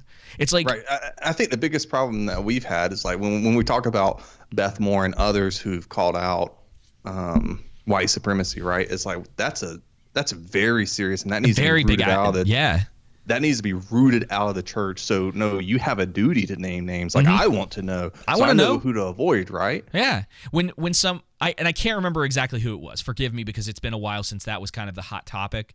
Um, Right. but when they would go, well, there's white supremacists in in our church or whatever. I'd be like, who? Who were you talking about? Yep. For, 'cause- because for you to say that and then give no example or give no um Data. yeah, like who is Nothing. this? What was the situation? What was going on? Right? And then for even if they were to be like, well, here was a situation, it's like, okay, but you still we need to know where this happened, why this happened. I would like to hear the other side of the story before I just straight up believe you. Uh, because like you're saying, that is a that's a Mhm. big accusation to make against someone. Well, I think so far we've done a great job of uh, irritating uh, Republicans and Democrats. Yeah. So let's continue. It's fine. Somebody's got to do it. Yep. Uh, two. It gets it, and there's more, right? I just think of of those commercials. His second point. Sometimes there's an unwillingness to distinguish between the abuser and anyone else in quote unquote the system. It's true, the system and those in it can fail victims and cover tracks for the abuser. And yet, we should be cautious about charging the culture, in quotation marks, with producing iniquity, a charge that is usually impossible to prove or disprove. We must not impute guilt to anyone and everyone who is somehow connected to, quote unquote, the system. Likewise, we must be careful to distinguish between high handed sin, unintentional sin, honest mistakes, and simply being connected to a simple, sinful person or tragic or a tragic, tragic situation. It is far too easy, whether from a sincere zeal to, oh, frick. Say it for me. You're muted. Ameliorate. Ameliorate. I believe that's the, the correct way to say that. I was gonna say mom, yeah, am- ameliorate, yeah, in- injustice, or from a desire to seem virtuous, to malign others without evidence or due process. A commitment to helping victims should not necessitate second degree, let alone third or fourth degree separation from anyone deemed controversial or from those who have been accused of abuse without due process. Guilty until proven innocent is not a Christian way to pursue justice, nor is it loving our neighbors as we would want to be loved. So, Hmm.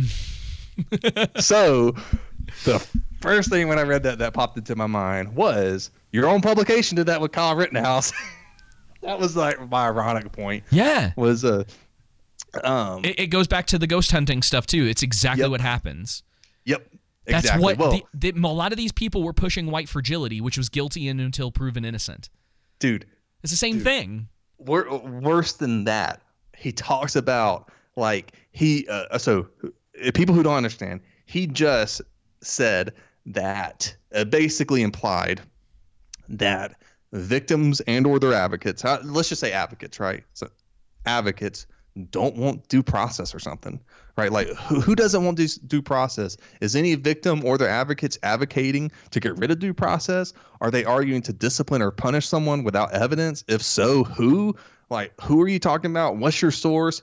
Um, Yeah. because from everything and everyone I know that I've seen in, involved that's an advocate or a victim, they are the ones that are hyper focused on due process, independent investigations, everything they can be. And usually, and and we're going to get in, into this even more, you know, going online, whether if it's through Twitter, social media, or whatever, a, a blog, anything, that's a last ditch effort to get due process, right? Yeah. Um, and so it's like, again, like where, you know, where are the churches, organizations, and institutions being destroyed by unfounded gossip? What about pastors being fired without an investigation? Do you have data sources, examples? Do these rise to the same level as the abuse cover ups or mishandling in churches? You know, those two statements that he makes, like, aren't the same thing. And it's interesting because in this, he uses, you know, in the beginning of his article, he's talking about unreasonable social media, right? And the people on it, you, he taught he frames social media and going online in a negative light to discredit it when it's typically the last avenue victims and their advocates have for due process. Mm-hmm.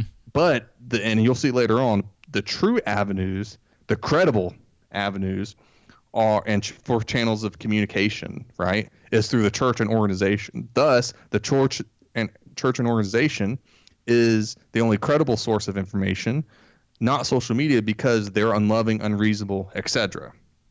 This is done by him to make advocates and their work on social media seem suspect and damaging to the church. Hmm. And again, the reality is is that advocates and victims are extremely focused on due process and independent investigations. So, you know, um, it's just a terrible point, man. And then he talks about his third point is, you know, abuse has become an ever expanding term. I can't look at this. Sorry, I was looking at other articles because there was that one that came out around the same time that this one did. Yeah. Uh, that I sent you where they were saying like stop. Uh, what was it? Um, stop. Uh, do, do, do, do, do, do, do. Oh, did I delete it? I might have. Um, it was basically like. Uh, oh, here it is. Uh, gotcha sermon clips are bad for the church. Yeah, oh, yeah. Where it was like, um, essentially like, hey, like, don't criticize, like, stop being critical of these things. Authority. Yeah. It's like, well, if someone is saying something that's wrong and no one's catching it, and someone hears it and they put it online and they're like, hey, this seems wrong, right? Which is essentially how that got started. Uh, Yep. It's like, so we're not supposed to criticize. We're not supposed to be like, hey, like, that's not okay. Well, you'll see. Okay, you'll keep see. going. Keep going. The reason, so the reason many churches have cover up abuse or mishandled it is because they stand to lose something from an experienced, reputable, independent fact finding investigation, right? Yeah. The victim and their advocates doesn't, don't stand to lose anything. That's why they're hyper focused on due process um, and independent investigations. So again, I thought it was just hilarious how he said innocent or, you know, we shouldn't go guilty until proven innocent. And I'm like, yeah, just like y'all do with Colorado Towns. Yeah. All right. So, all right. So abuse has become an ever expanding term. Stupid. Um, again, Has it's like, it? Has it really? I mean, like just going off that point, not even Right. reading what he wrote about it. Has abuse really changed that? Like, if if you were to say like, you know, so and so was abused by so and so, like I think generally everyone would know what you were talking about. Right. There might be questions there, but generally, Unless ab- been- abuse has it- been it- pretty like it's maintained. you know what this reads meaning. like? Huh? He's never experienced any abuse, so be, and he hasn't read up on it, and so, but because he hasn't experienced it, nor has he been educated about it, he has no frame of reference.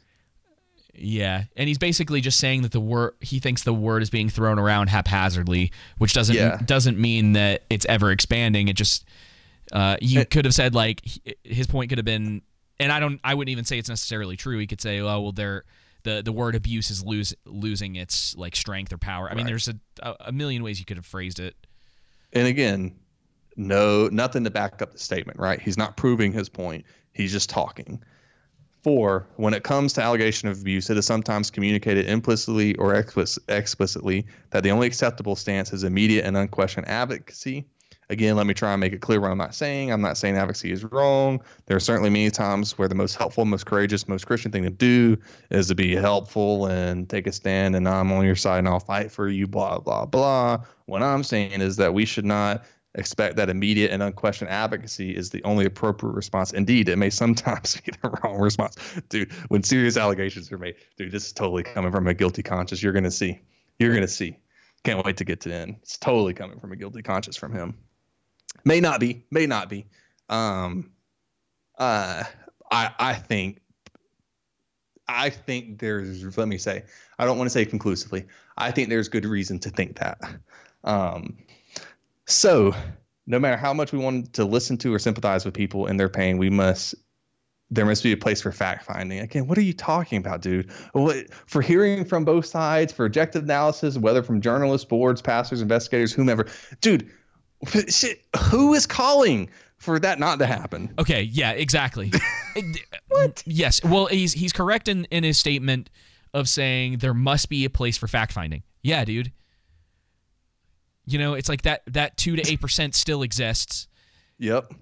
But there there seems to be this misunderstanding of like and maybe that maybe part of his problem is that he didn't reread his draft because that's how Something. some of it kind of sounds that way where it's like you know you, again going back to like what i was saying way earlier uh, at, at the beginning of it, uh, it it feels as if there would have been a better way for him to kind of get to the point and he's kind of hurting Mhm. himself by weaving through a lot of things as if he was thinking through all this stuff in his head and writing it down and then it, it comes off I- and I don't know for sure, obviously.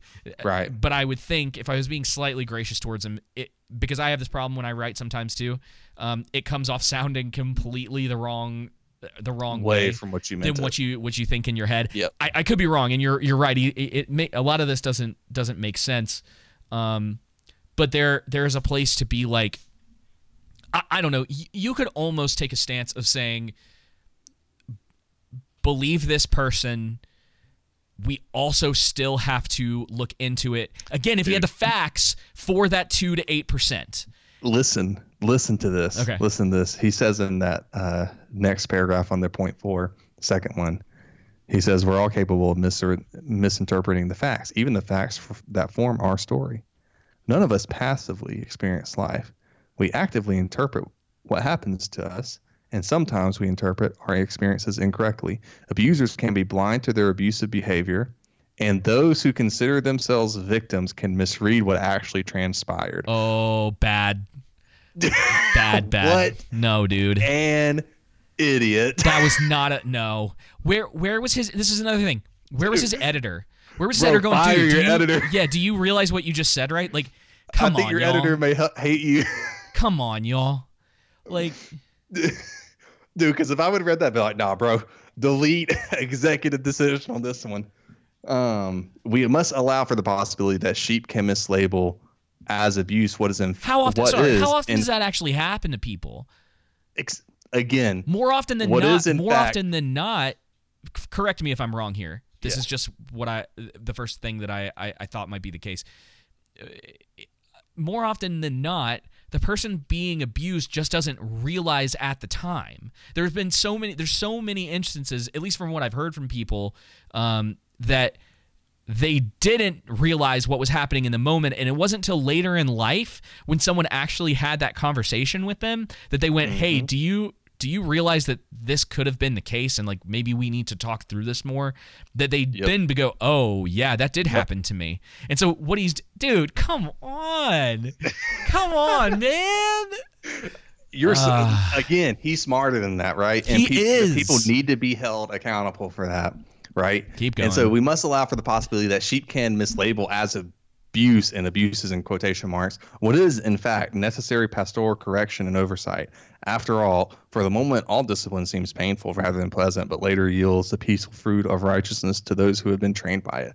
I don't even know what he's trying to say. in Okay, so he this is where he's having again it comes back to this problem that he's not being clear when he's talking about abuse. So let's let's make a statement here.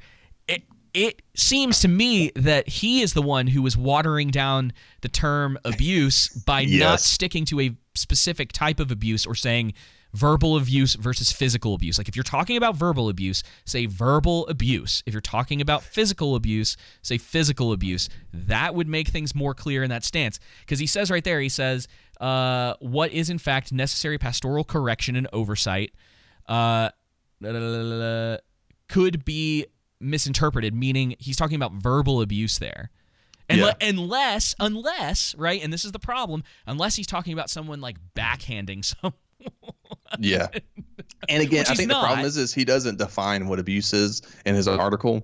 Um, Yeah, he says and- it's a this is a problem. Oh, by the way, I didn't do it myself. yeah. So I'm just going to skip, just for the sake of time, I'm going to skip his fifth point, um, and I'm just going to go into the conclusion. Um, Well, hang on. His his fifth point was uh, the abuse discussion can forget that all of us are both sufferers and sinners. So just for the true. just for the sake for of people being know, able to hear. literally every single uh, uh, it's anecdotal, but every advocate, victim, I've come discussion can forget that we're both sufferers and sinners. or if it's been online, books, blogs, or whatever. most of them actually like acknowledge that. Um, so, you know, again, people who have been abused, who are victims, are going to have damage from that. So, you know, I think people expect when we get into this concept, I'll just say this real fast, of the for forgiveness. A lot of people don't realize that most, um, like what happened in, in my personal life, the person had already uh, for, forgave the person in the church and, and all that, like way, b- before ever coming public, right?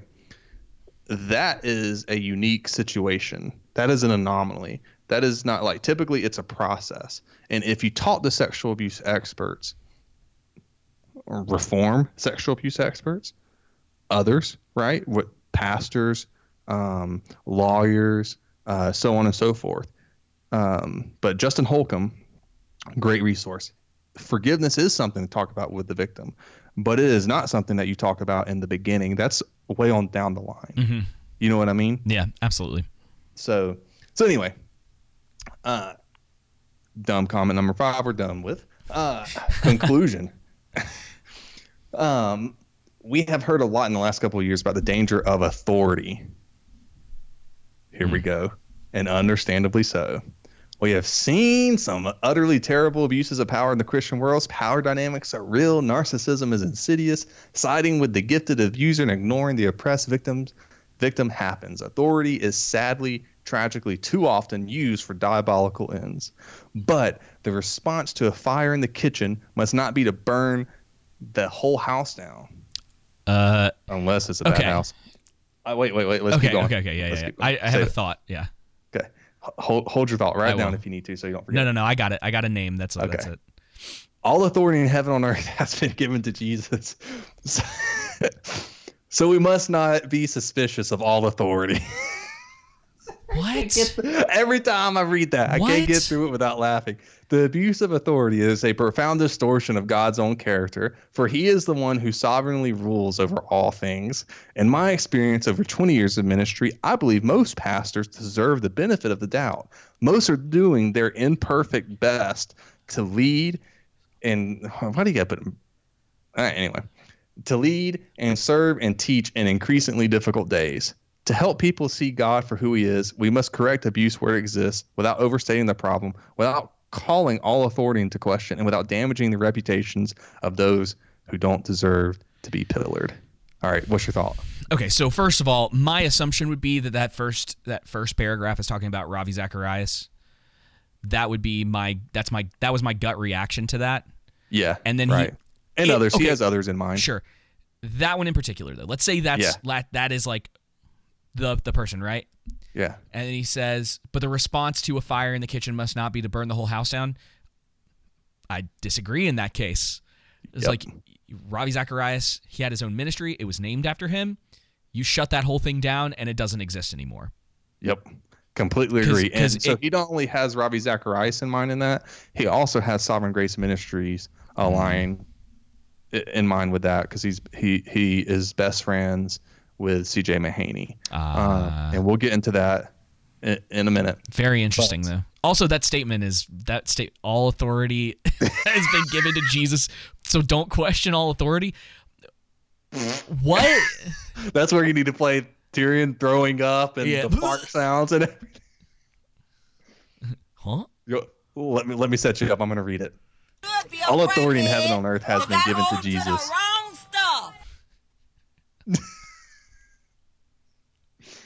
Oh man. come on. So so yeah, so his third point being authority is under attack. So in his conclusion paragraph, it gives us insight to the position he is coming from. Authority is under attack, and this goes directly to pastoral authority is the underlining that's under attack, right? Yep. Um, and abuse serves as a tool to undermine pastoral authority. I think he's wrong to say we must not be suspicious of all authority when it is not being suspicious enough that contributed to this problem. Exactly. We shouldn't be naive and we shouldn't be dishonestly skeptical, right? We should use wisdom and discretion with those in authority and people so you don't know. I, I mean, I, I was taught this when I when I first became a Christian. I've heard John Piper say it. Dude, don't just take what your pastor, what anybody in the pulpit says, just 100%. percent You take it and examine it through the lens of God. And if they're a good pastor, if they have a walk with the Lord, they will say the same thing. No, you should filter it through the, the word of God because your pastor isn't always right. Doesn't make them an evil, sinful man. Um, just like I'm not always right. Exactly. You know? Yeah, well, I'm that's never wrong, it but I'm not always right. It always makes people so uncomfortable when you're like, "Hey, I actually didn't really agree with the way that he said this, or that he he spent so much time specifically going after." Like, I'm being vague on purpose, but when you when a pastor, for instance, like goes after uh, men in a situation for like an extended period of time, and then spends like two minutes uh, telling the women something, right? Like if you're having that kind of uh, like uh, that kind of what am I trying to that, that kind of sermon? Excuse me. Right. Um, and and then it just goes like, oh, okay, so you just like went after all these problems that men have for like the past 10 minutes and then you spent 2 minutes talking about the women it's like you don't you don't see how that's a little weird and it, and then people be like well da da da da," you know and they're making and I'm like okay let's not talk stop making like arguments for that it's like let's address the point that I that I brought up Brought right up, yep. and this is the same thing cuz but at the same time with like the Ravi thing, right? Before it all came out, it's probably a year, year and a half before all that happened. And I'm not a, I'm not really advocating or a fan of the Bad Christian podcast.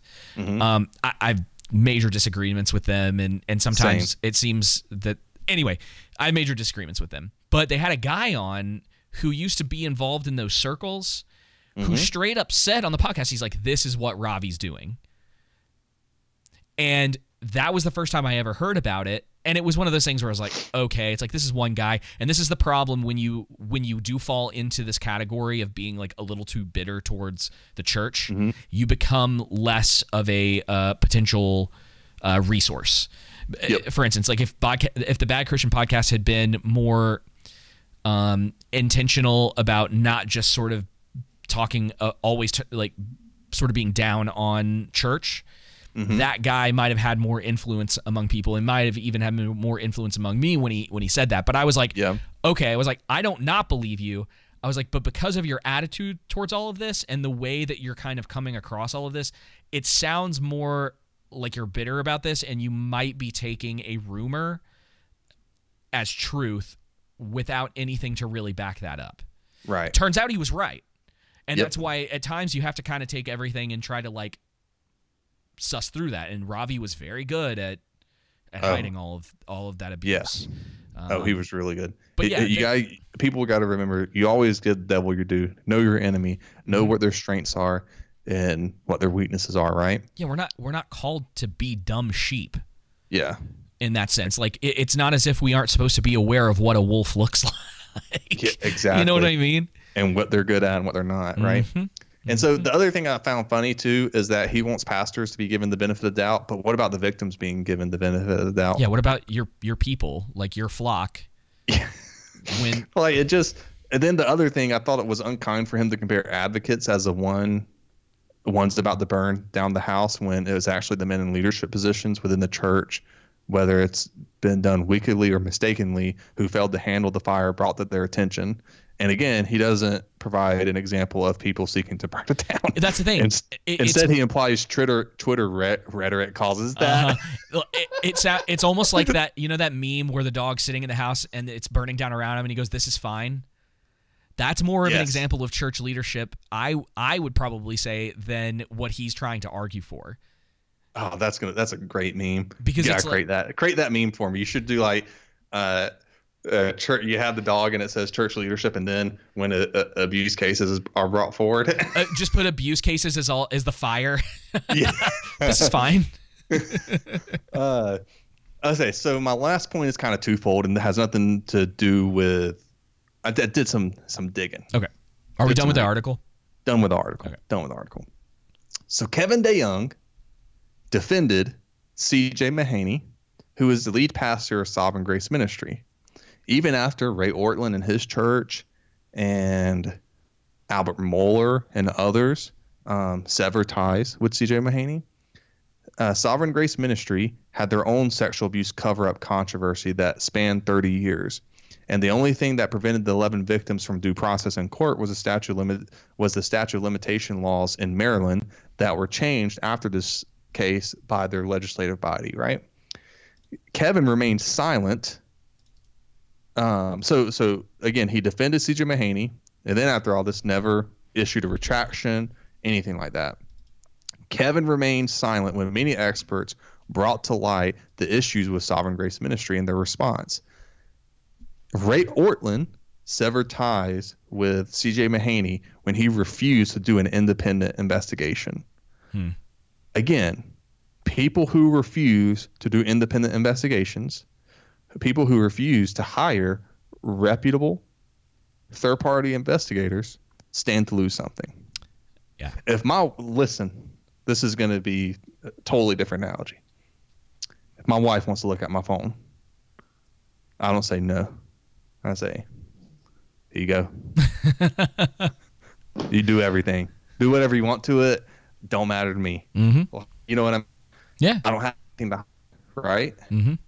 And so, you know, so again, and he he he he was silent again. He remained silent. Many experts brought to light, including people within the church, the issue with so- issues with sovereign grace grace's response to the um, abuse brought forward to them that for 30 years and CJ Mahaney um, refusing to do an independent investigation. Also, here's the other thing. And the, the sexual abuse at his church occurred before he was a pastor. So let's clarify that. Right. Before he was a pastor there. Um, I believe I, I, can't remember. I wanted to say it's it's in the uh, our show notes. Um, but uh, there's a current investigation at his church for abuse cover up. I'm kind of thinking the reason he, I could be wrong.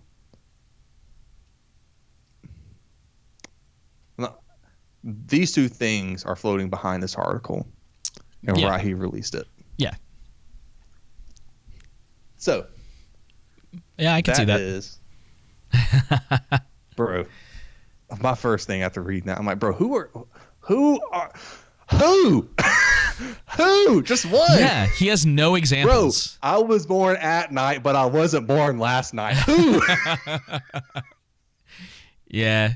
Uh, I mean, come on. At the very li- listen, we don't do everything right, but at least we put the connection like we we put stuff in our show notes to be like, "Hey, this is where we got the source from." yeah. This is what we're what we're going for. That is ridiculous. Oh, and please get another. Please get a better editor. No, and no Dude, offense Gospel Coalition, editor, but come you on now. totally let down Kevin DeYoung on this one. but Like, yeah, I think no those way- two. I think those two things are are flowing in the back of that article. Hmm. The sovereign grace thing, and again, and, and I also here's the other thing I wanted to bring up. I haven't. Um, and if anyone has anything, please send it to me because I would, I would truly would love to read it. I haven't seen him seen anything of him advocating for the victims. Interesting. Yeah. And so, again, that's what I meant by earlier saying sometimes what you don't say speaks louder than what you do say. Mm-hmm. You have defended CJ Mahaney and stuff like that, right? Yeah. But then you're not doing this, right? Yeah. And so it's like, where are your articles talking about for greater accountability for, you know, the third party investigation, you know, and all that stuff, Well, right? we say, we say that a lot with uh, different things that, that have been going on. I mean, you look at uh, everything that happened with Rona, and just like Mhm. the lack of any sort of outcry from. Uh, I'll just say American churches. I know there were a couple, and it's not everybody. I'm generalizing, um, obviously, but there was just this lack of outcry. Right, pastors in Canada are getting uh, arrested. People's churches in Canada are getting shut down when they've made the decision to continue to meet. And all the American churches go, uh, "Yes, sir, we're going to close our doors for as long as possible." And Not now, you had John MacArthur's church, Yeah, yeah, yeah. He's and who- he was brutalized in Big Eva. yeah, he's one who comes to mind for sure. Um, but yes, there are so others many too, of but them. yeah, the vast majority of them shuttered their doors. maybe it's better to say like a lot of these big mega churches that get the most attention who sh- who have the biggest voice to be able to say we aren't doing this who had the opportunity to stand up and be like we believe in something bigger than this Yep. we are going you know and there's ways there are ways to go about it we've talked about it in episodes in the past Mhm. And obviously it's not the exact same thing as the the abuse thing, but the, there is a certain amount of negligence that seems to be happening among church leadership within a lot of these big organizations. Again, because they are getting the most attention. Um, but you and I both know very well that even among smaller churches, this kind of stuff happens, right? Yep. It's it's like it does. It's it's crazy. The, you know, it's funny because it's like I remember hearing this and I thought it was perfect. The Good Samaritan story, Uh-huh. except the person beaten up isn't the victim in the street. The person beaten up is the church, and the victim's the Good Samaritan in the story. And they come and they're trying to help the victim. Yeah. But the, I'm sorry, they're trying to help the church, right? Mm-hmm. But the church is refusing. Yeah. That's exactly Yeah. spot on. And so, um, man, it, it's funny. You can say, uh, you know, let's have like pray for all parties involved and for restoration and peace. And then when you don't actively do it, Yeah. you know, it, it, it exposes um, your theology, your beliefs, how you view Jesus, um, and how you view others and loving them. Right. Mhm. Like, you know, I don't just when someone says, "Hey, get you know, can I have some food?" Right. I don't. I don't say to them, "I'm gonna pray for you." I go and get them food and I pray for them, right? Yeah. If someone is asking for restoration or peace with me, I don't just say I'm going to pray for it. I try and actively pursue that with them. Yeah. What right? can what can we do to work this out? Yeah. Yeah. right? Go that well, go stop down watching that the. Last Jedi. You know, like, just yeah, it's like just have a real conversation with me. Yes. Um, yeah. Uh, did you have anything else you wanted to add? nah, that Seems was like it. place to stop. Yeah. Um. All right. Just remember, yeah. Huh. I may have been born at night, but I wasn't born last night. Nope. It's like, come on, man. It's just becoming more, and this is the thing. It's becoming so much more obvious. doesn't it seem like an easy thing like and, and again i'm not saying that it's that it's not difficult to respond to doesn't it seem like the answer the answers with this are, are easy Yes, right there- okay There is Like, a way to hire an independent person to help us to you know in Mm-hmm. this process while we make decisions and then let's let's hire a third party independent investigator after the criminal investigation is done. Um, a third party i'm sorry an independent third party uh, investigative entity um, that knows how to conduct these investigations and, and let's you know turn over every stone right?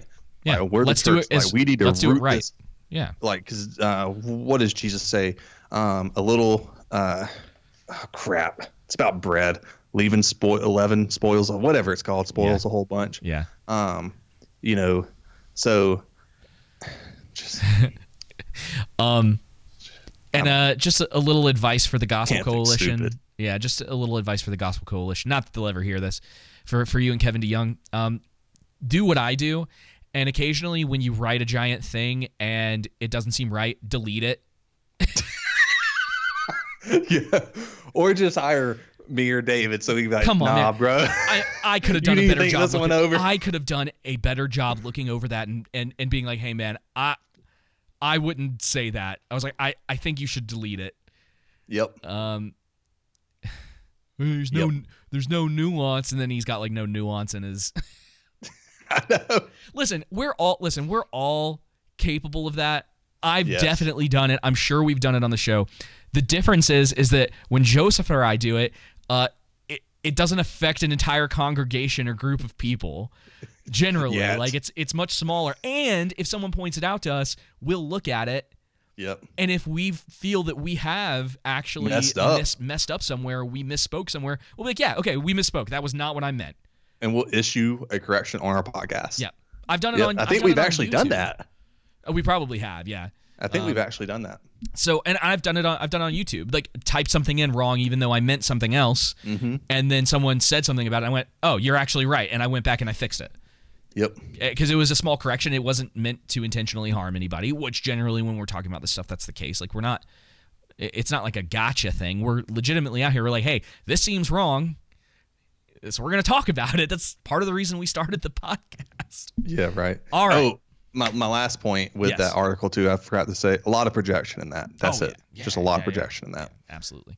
Um, thank you guys for listening to this episode. I know they've been longer recently. We promise we're, we're going to try to get back to a more like reasonable schedule. It's it's just this is how it goes sometimes. There's a lot Yep. to talk about. Uh, thank you all so much for listening. Don't forget, you can check our show notes for our Direct Me page. Um, we are accepting crypto donations now, as, as, as well as uh, regular cash donations. Um, you know, find all of our. Uh, if, if you want to have a conversation with us on social media, you can tweet at us. Um, Instagram, TikTok, I think is in there too. YouTube, the, the whole deal. Um, and uh, we'll be back on Thursday. We got a lot of stuff to talk about. Our highly anticipated conversation about Arcane, uh, as well as uh, a number of other things. So um, we will uh, talk to you later. Yes. Take Have it a easy. good one. Politics ruins everything.